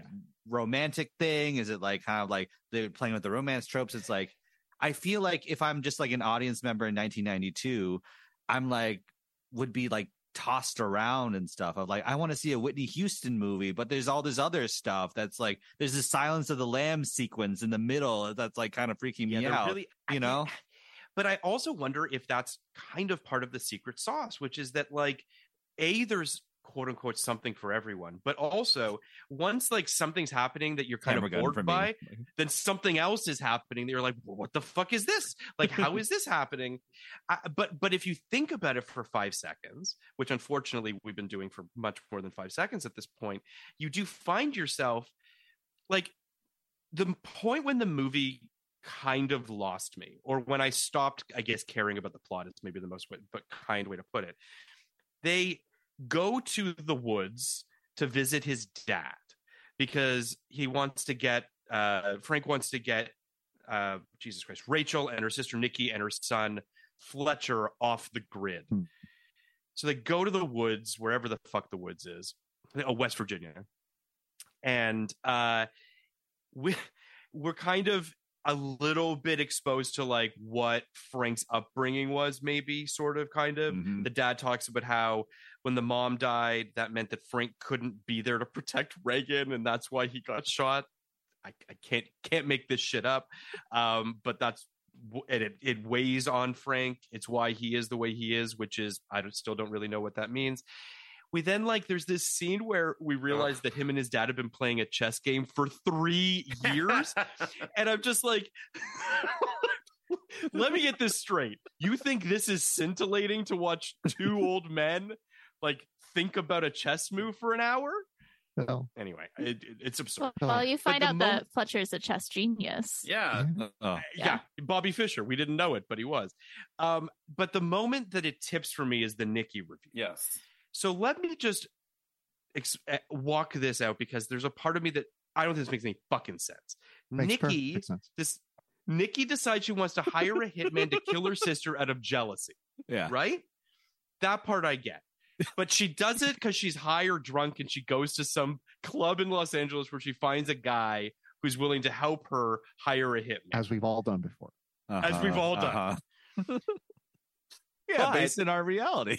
you know? but she hired said hitman after the stalker letters. So these are two separate incidences. We have a stalker who's writing letters who might be dangerous, who spoiler, they don't think is dangerous, and they just let go at the end of the movie. So he's just out and about doing whatever Just things Don't he's do it again. And he's still there at the Oscars at the Yeah, end. he's You see the him. Oscars. He's at the Oscars. He's a seat filler at the Oscars. He's at the fucking like he's at the fucking ambulance. Eh, So okay, so that that happens. So then we're led to believe that the people we should be really worried about is this organization, quote unquote, that Nikki hired to kill her sister, who then walks into the house and guns her down without even thinking about it, blows up a motorboat that I don't know how Kevin Costner knew was going to blow up, but he's he just that apparently did. paranoid, and it, he was right to be. I believe that's the implication. Yeah. Yeah.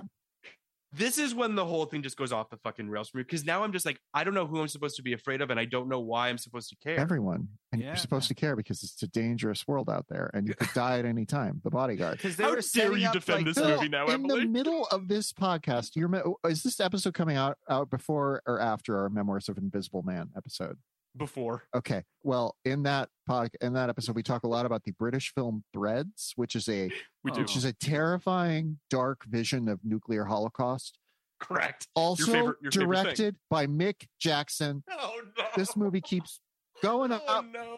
Bodyguard, bodyguard hive, assemble.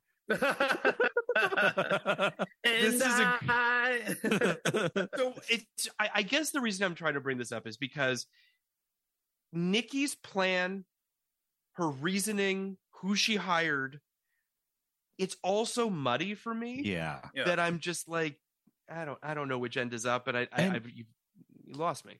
First of all, like they set up the the stalker so effectively of like they show the shots of him like cutting up Right. the note and like that's really scary.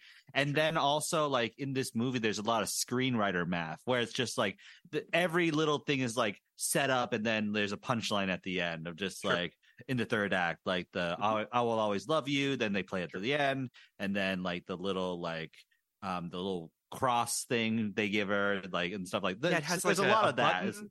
yeah, the, the orange juice like runner of just like at the end he like pours alcohol in his orange juice and like uh oh that means he's changed and so so there's a lot of that and then that reveals just like I don't know I was high I don't know like I really wasn't thinking about like you know Wait, can I just? I want to stop you very quickly. yeah He gives her a cross. because I just thought about this as you were talking. He gives her a cross that has a button in it that he says you should press this if you ever feel like you're in danger. yeah That's your fucking job. You should know if I'm in danger. I shouldn't have to press a button. That's No. being a body. I uh, Yeah. uh, I don't understand. I grew up in the church, and we all had crosses we could press if we were in Yeah. danger, and Jesus would come down and save us. That's Mhm. the Jesus. prime advantage of. Oh, you only get one. Jesus is like, I'll give you one, but like, he's like Spider Man. Emily, remember yesterday when we discovered that Jesus was railroaded? We did, we did. This, this, Oh, uh, man. this We're talking about Unforgiven. learned a lot about this Um, podcast. I love this podcast. But uh we are now at your favorite part, Emily. We're at the Oscars. So fucking good. I would watch a whole movie of Richard Schiff directing the Oscars. Oh, I- That's what I Robert Toby Wuhl, Ziegler directs Robert the Wuhl Oscars. is there, and he's like doing perfect Oscar jokes. yeah. You don't hear- aka you don't ones. hear the setups, but you hear them like, I had I wore an outfit like that in Miami, and you're like, fuck yeah, you nailed it. Robert Smigel wrote for those Oscars apparently that's like a little trivia I found out so Do you, Emily, do you think it's plausible that in 1992 Robert Wuhl would have hosted the Well, Oscars? he's not Robert Wuhl. He's playing somebody. He's playing Yeah. some Oh, guy. he is. It's like Okay. all this is an alternate universe where no one we know is famous, and everyone who's famous has weird names. it's, it's I was I was watching this thinking like are they doing like is this thinly veiled versions of other actors and it's not it's just a bunch of crazy names and movies that titles that don't even sound This like movies Is my favorite thing is when there's fake movie titles and they just sound like words, and you're like, the- you're like I recognize all of those words and I recognize them in like a sequence, but that doesn't sound like it. Hot or cold is a title. What is that movie about? It's about the Irish potato famine. And one you best know what picture. all of these titles all these titles made me think of and i've never Oh. seen this film so i'm not i'm not shitting on this movie but crimes of the heart is one of those titles for me that feels like it could be applied to like any movie yeah, because then they had like places in the heart. You know, it's like Yeah, it's all yeah. all in the heart it's all um debbie reynolds has a great cameo Mhm. It's going up, up and up and up. Yeah. I, I was so shocked by that line. it was weird too it was like debbie reynolds shows up to shit talk Yeah. rachel I, I mean it was it was crazy um so okay there's a moment when frank yells at tony and and tony says like where should i be? He's like, those guys over there. What, they don't need to be there. That guy with the camera they don't need to be there. And i'm like frank this is a telecast. These people actually do need to be in these places. You can't just randomly be yelling at people that are making the oscars happen. Okay, see, this is my problem with right now. Okay, on the one hand, you all are saying, "Oh, Frank isn't a good bodyguard; he's not guarding uh, Rachel," and now when he's trying to do his fucking job and clear the stage, now all of a sudden you're, You're like, right. "Oh, you need him." You're right. Yo, you can't have your cake and eat it. Let Frank be Frank. bad. Let the farmer let it be cook. Frank Let the farmer cook. he, the uh I, I, now actually when the oscars won the primetime emmy at that year's ceremony in the bodyguard Mm-hmm. universe frank farmer also won for directing it was him and Ro- richard schiff Also, So- Richard Schiff isn't doesn't isn't on the West Wing. He's just like an Oscar director in that universe too. Correct. Yeah. Um, yeah, I like this Earth 2 version that we've created where this is this is the Oscars. But so at this point, there's it's very strange because there's like a stutter step, which is that Rachel is a presenter as well as a nominee, which by the way doesn't happen particularly often because the nominees generally are sitting in their fucking they i mean like they will do it but it'll be like meryl streep comes out to present like editing at the start and then she's in her right, seat she has for- lots of time. But also, this is a category that the film she's nominated for is also nominated for, and she didn't write the song, so technically this is permissible by the Academy's rules. I'm glad Lawrence Kasdan did his research, but like it's still very strange because like you Yeah. have to assume that that song is going to win because you hear the titles of the other songs they don't sound like songs that exist at all. They sound like songs somebody made up for a movie. But like right. Like if lady gaga was presenting the best song for a star is born you'd just be like this doesn't make any sense because she's probably involved. It's very strange. But she presents the and she rachel goes on stage and we have what i think the director thinks is a tension filled sequence of her worried that there's all these people in the audience that are going to try to kill her um, and she panics and just flees the stage and then she gets angry at frank because he got in her head and he's freaked her out. I don't think we needed it, but whatever. Um, question to go sort of uh, to, to to everybody here: If you were trying to assassinate somebody, Mhm. i've done it no follow-ups. The character of this if- movie. Like- Why pick the fucking Oscars? why like this is a this is a stupid venue to try to kill somebody Al- at. Although, You- why why did Will Smith smack Chris Rock at the Oscars? You know, it's It's fair. It's Everyone's fair. watching. It's a good question. I mean, it's Everyone if you was have a camera gun though, like that's like the perfect Yes. in to like yeah. yes. You just say you're with entertainment tonight and have a camera gun. It's- John, Yeah. John Tesh should have been the assassin he's in this movie He He could- is in this movie. wow. Um, so we're now at the camera gun, Mm-mm. and I, I want to just sort of preface this by saying that earlier in the film, we have a moment when Frank crosses paths with an ex bodyguard named Portman. classic. Um, and as is the case with movies like this, whenever another character, an extraneous character, is introduced, they're they're probably going to have a point. They're probably going to come back. Um, Frank and Rachel start flirting. Not Frank, sorry, Portman and and and Rachel start flirting, and they have this almost kind of rapey scene together, which is really Yeah, gross and awful. Um, and we think that's the last we've seen of him, but it's not because Frank is in fact the assassin that is going to try to frank kill is not the assassin Port- Sorry, Portman. Sorry, Portman. I, you know what? I watched that scene. And I was like, I bet he's the assassin. And I was right. this movie, You watch that scene? the logic of this movie is impeccable and it all holds up. See. Emily, Airtight. This is so good. This is so great. I'm so proud right now. I'm so happy. so basically, what happens is Frank realizes that Portman is there, and he realizes that his camera is a gun. Uh, I mean, of course. And now, when I say this to our listeners who maybe have not seen The Bodyguard, I'm going to just describe what is a video camera, which looks like a normal video camera, Got it. And a gun just stuck to the side of it with a fucking laser sight. So it's not as though it's hidden inside the camera and he's able to like pull it out and use it. It is directly attached to the camera, which would be very hard to use and not an effective tool. Because if you're looking through the lens of the camera, it's not actually where the gun is. So mm-hmm. like this doesn't actually make any fucking sense. Well, he also, there's a he also has a- laser. there's a laser. he does have the laser, but the laser He also has to telecast Yes, you're right. He has the a laser. Too. And- So he has another job to do also. Yeah. no notes. Yeah. He has a laser. Remember, think it was- make they only make three thousand a week if they're really good. This Portman character is making maybe five hundred a month.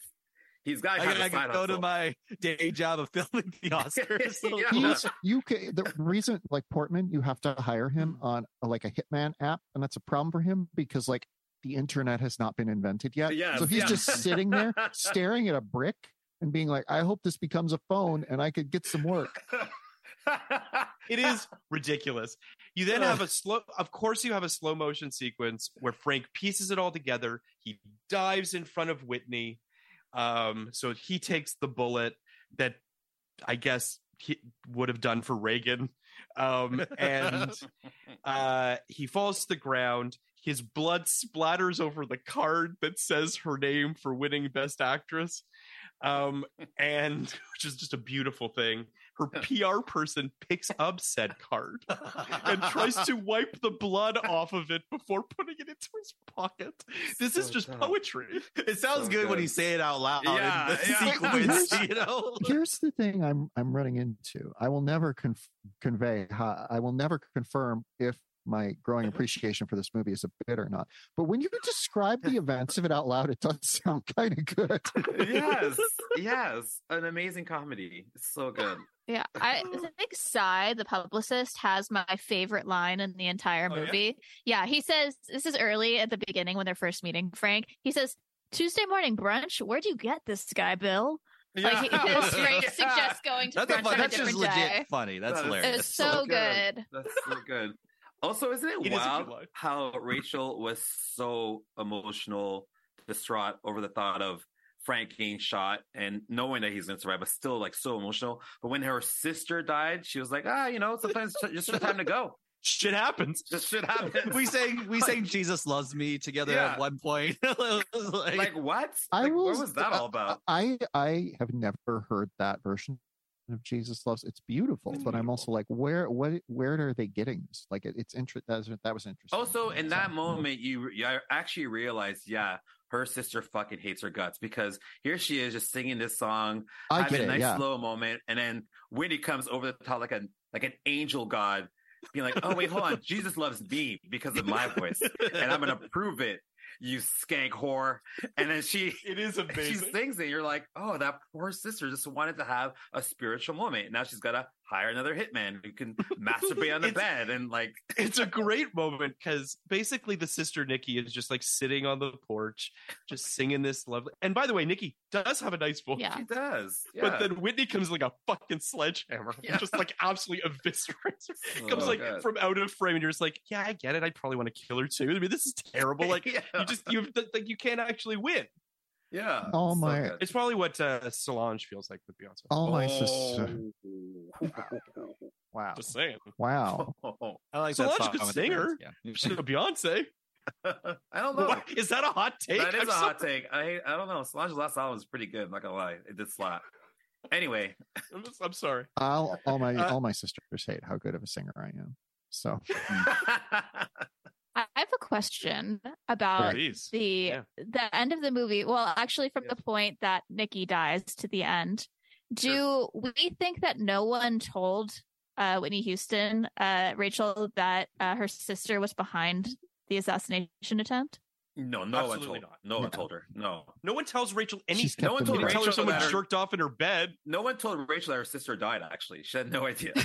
That's why she didn't react. She's like, "Oh, we're at this like funeral party. Okay, cool. Like we're pretend like she's dead. All right, yeah, that's fine." I mean, to your Uh. point, though, Harper, it is. I mean, listen, I have lots of notes on this movie, obviously, Oh. but, but I think one of the the sort of like protecting her from herself, cloistering this woman that's that has all these men as her puppet master is also kind of gross and terrible. Um, you know, it, it would have been nice if Nikki wasn't the villain. You know what I mean? Like, it would have been nice if there was a woman in this film that could be her confidant, that could be someone that could actually be helpful to her.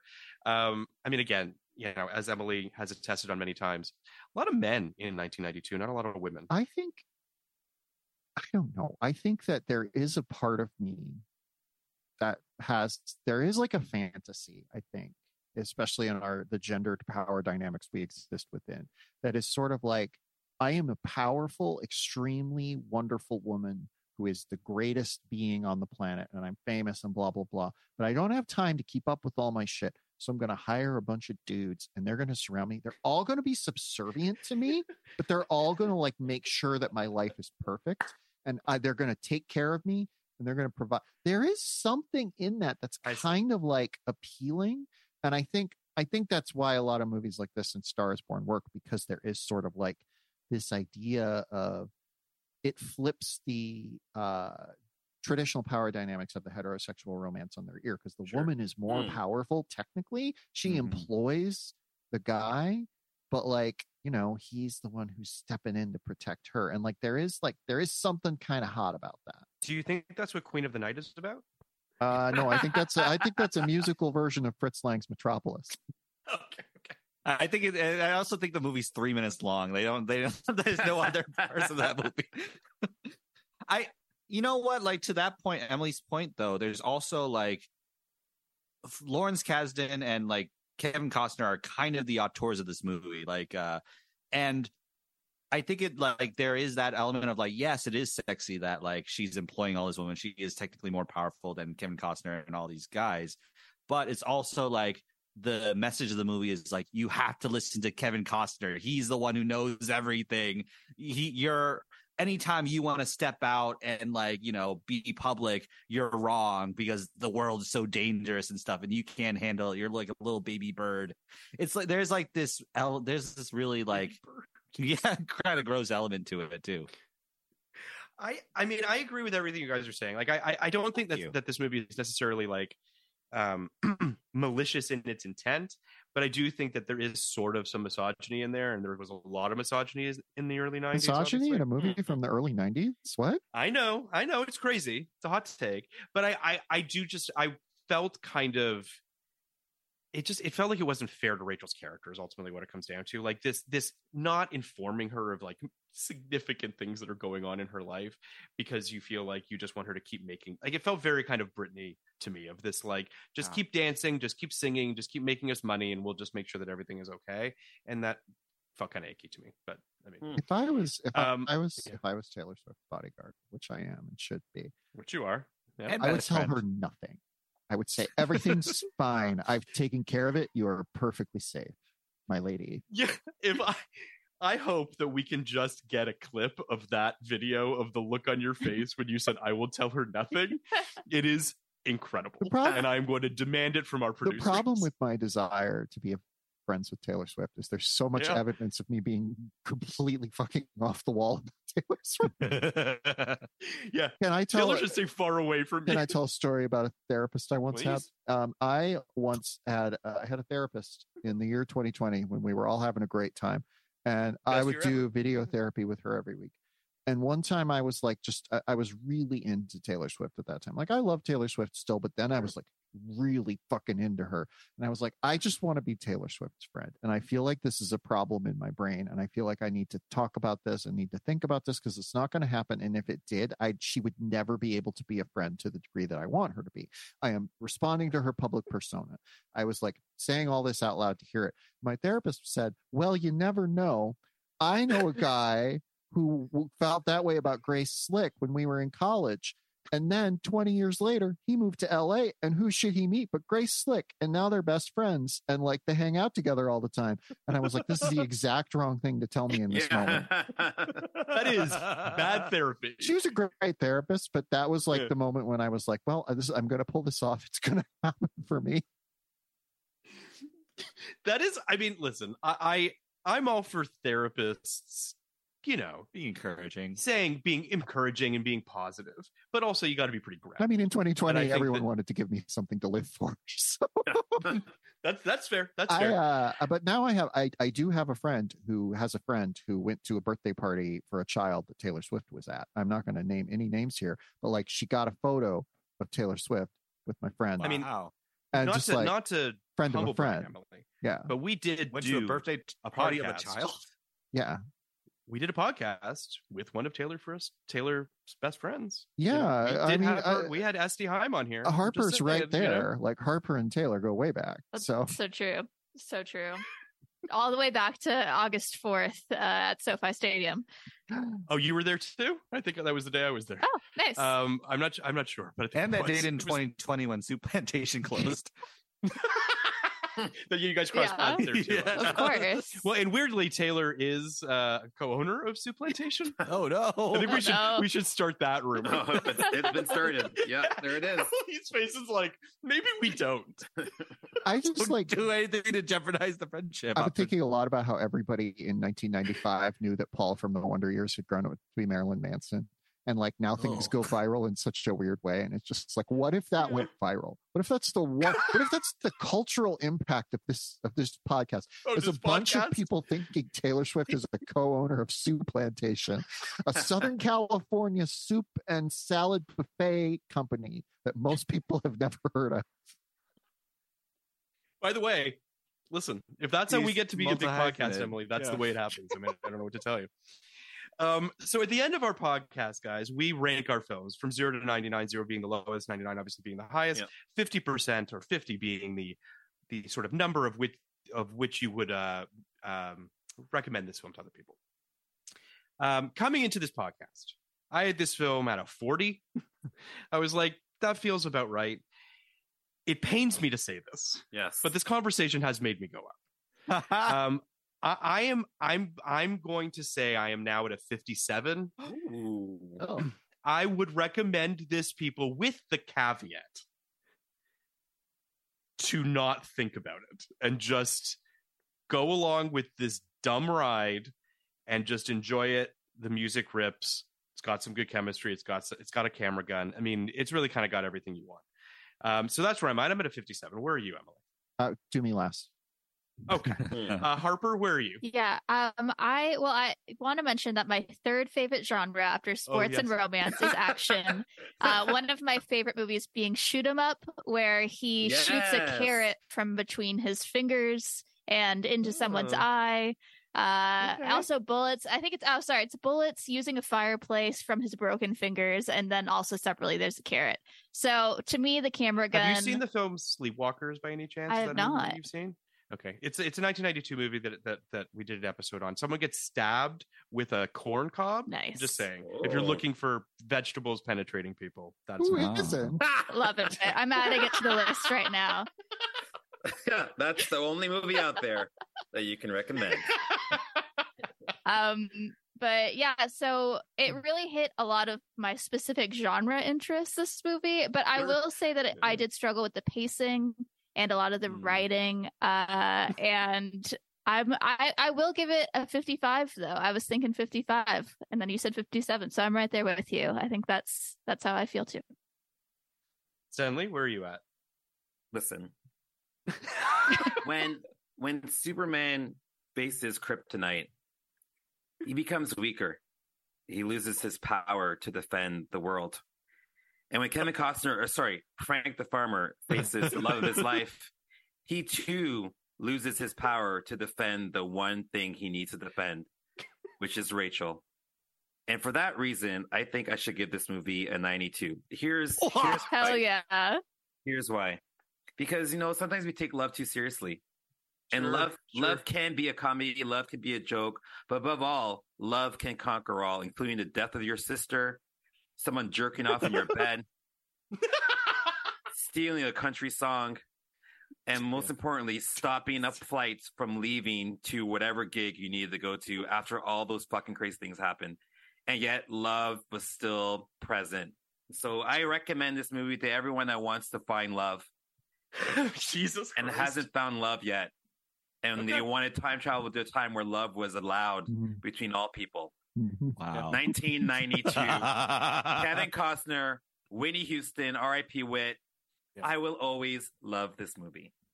92. Andrew. Uh, wow, I'm gonna have to follow How do you that. follow Jeez. that up, Yeah, man? I I know. I I didn't like this movie watching it. Mm. I like it more talking about it, but I don't like that we're doing more work than the movie does of like organizing all these thoughts and you know, like I do Welcome like to podcast like it's 1992. I do like that it's like an underlining of like Whitney, Hu- what makes Whitney Houston so great and the tragedy of her life. Like that, even at the peak of her career, she wasn't quite free. And now we got Taylor and Beyonce, like Taylor re-recording all her songs, get her masters back.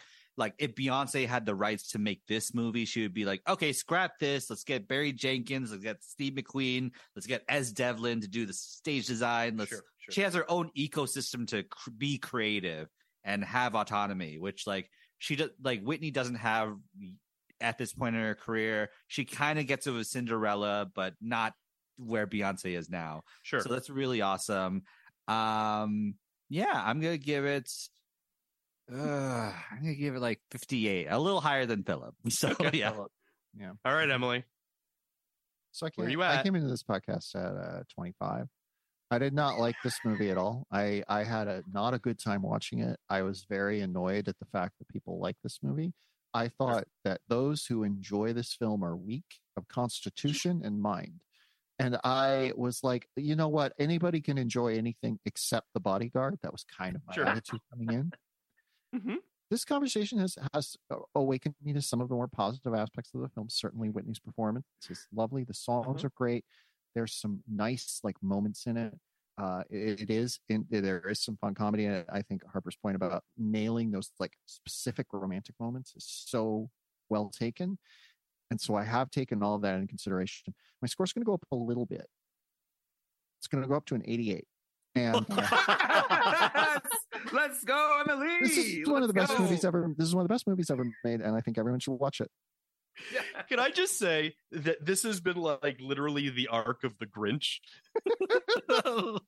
her heart's grown ten times. Your heart's There's a grown chart. exponentially. I by the end know of this that we have a fucking like schedule to keep to, but like just like Mm. R- release this on Christmas Day so people can like feel the joy of me. It's coming. It's, it's coming close. Yeah. Um, I do. I'm curious if you guys uh, have seen the film that we're covering next week. We have uh, Liz Hannah coming on, uh, screenwriter and showrunner, uh, to talk about Sneakers, the Robert Redford film. Uh, I, I haven't seems- seen it. It's so high on my list. I feel like I've been thinking about watching it all year and I haven't gotten to it. I don't know if you are a subscriber to the Criterion channel, but it is on Criterion right now. Uh, if you are, to our listeners, this is the perfect time to watch it. Uh, Robert Redford, uh, Sidney Poitier, Dan Aykroyd, River Phoenix, Mary McDonnell. Uh, it's a great movie. Um, a lot of fun. Uh, we discuss uh, when Robert Redford was his most fuckable, um, which seems like pretty much his entire life. It seems for the most part. Um, Emily, did we? I didn't really, couldn't really get a sense of your uh feelings about Robert Redford. Like, do you? Do you mean? I know we talked about him on the podcast a little bit, but we talked more about the movie in general. I'm just sort of curious. Pro, anti, I like think he's I hot. like Bob. You know, I I think Oh. I think he's uh Bob Redford. he's done some great stuff. Uh, he's done some stuff I don't like as much. Yeah, So that's uh he did not make the bodyguard, which takes him down He a did, notch yeah. in my mind. But you know what he did do, Emily? What? A river runs through it. That river ran through it. I That river I, ran I through it. missed that episode, and I can't say You that did. I'm sad. Uh, you shouldn't be. All about Um, fly but our fishing. listeners should should look forward to a lot of talk about fly fishing uh, sometime in the near future. Um, guys, please plug away the various ways that people can can see you and hear you and I don't know follow you. Oh my gosh, yeah. Like first of all, uh, thank you so much for having us. This is such a Oh, please. delight. Like uh, Emily, like I've said this in the past. Like I've read those AV Club reviews. Like when I was in high school and study lab or whatever, Just to make you feel real old. and it was like it, you were like my version of like Roger Ebert, where like I was like really, really inspired me to like think more critically and like those essays about like it, it really changed my mind of how I approached Thank you. like media and uh Philip I Phil I saw some of those um uh you know Sleepy Hollow promos what Oh, on I Glee that. Like when I was watching Glee you know another like uh, well, Fantastic. another thing is like um your we talked about this on the Rocky Horror episode of our show where Mm. we talk about your review of the Rocky Horror Glee show episode One of the best. it's like one of your best reviews. Em. Thank you. I, and I, like go ahead it's 100 percent the screen cap that Myles McNutt made for it. But go ahead. yeah, yeah, yeah. So exactly, it's that screen cap, and I looked up the um looked it up on my computer, and the screen cap was gone. I remember that screen cap so vividly from you know when I was a kid, and so like I made that screen cap like the Oh little icons on like the group chats for our podcast. So like That's that's your legacy. so that's pretty cool. Hell yeah. Um, but yeah, like our show, I've been meaning to listen to that. Uh, we review albums every week. We review albums we've been meaning to listen to, use as a conduit to learn about each other and our guests. Uh, Emily was on to talk Nirvana in utero. Oh, really? Fantastic episode. Um, what what are some other episodes you guys like? Uh, Harper and Stenley. What do, what do you guys recommend? Oh, people to listen to? uh, well, the Olivia Rodrigo episode's going to come out. I had a really fun time talking about guts. Um, Mhm. Good album. Mm. Yeah. Good album. I can't listen to it. It it gives me PTSD, and I don't know why. Oh wow, Genuinely, that's interesting. for real. Yeah. Mhm. Just talk to your therapist. I mean, we have been. I'm going to be friends with Olivia before you know it. Um, before we go, Yeah. Emily, uh, queer phobia scale. Where where does this Oh, fall fuck. This film was a negative two on the queerphobia scale because this film believes in love. Actually, I don't know. Ex- I, my my general my general standard for all 1992 movies is that everything is a baseline of a two because everybody in the movie you can assume is making jokes about gay people when the camera's not on them. Uh, and this movie Yeah. probably has that. Surprisingly, there's not a lot of like anti-gay humor, like which you might have thought would be there. So I'm going to keep it at a two That's- or a negative two okay. because of love. Because love, love wins all. Uh, people can listen to your podcast wherever they listen to podcasts. I'm assuming. Mhm. Um, are you guys on social media in any capacity? Yeah, IBMT LTT on Instagram and TikTok. Uh, you can follow Harper at Harping About on Instagram, uh, Stenley at Snapistan on Instagram, myself at Andrew Ambrose Lee on Instagram, and uh, Michael at uh, he's not here. He's the other host. Uh, he he was here, but he was just like really quiet. He was very He's never respectful. talked the whole quiet. time. Yeah, like- hi. Is that Terrence or Philip? I think I might I might be changing my Instagram to the bodyguard. So capital T H E. Oh, that, Haven't decided yet, so it might happen. So follow there, maybe. Follow there too, possibly. yeah. So that's our those are our, our socials. Yeah. Well, honestly, this was a blast. We hope Oh that you guys will come back in the future. Yes. Can't wait to uh to be on your podcast Mhm. uh imminently. Talk Kenny G. as well talk, talk- Kenny G's contributions to the Bodyguard Is soundtrack. Kenny G on Kenny the G's on the Bodyguard? Bodyguard Oh, soundtrack. Okay, well, listen, I'm very excited to listen to that. Um, and uh, yeah, I mean, listen, uh, we hope that you guys will come back. And I guess that's that's that, right? Is there anything Yep. else, Emily, that we need to talk about? No, I mean I could talk for hours. I I was gonna go see the holdovers, and uh, that passed. And I was like, well, maybe I'll go see the Marvels, and that passed. And now I'm like, I'm gonna go see Thanksgiving. No, I'm just gonna stay at home. So yeah, well, I hear Thanksgiving's fun. I liked the Marvels. Yeah, me too. and I liked the holdovers. Mhm. So I mean, I don't know. Great. Yeah, there you go. All right, guys. Uh, we'll talk soon. All right. Thanks, Eric. Bye. Thank Bye. you. Bye. Bye.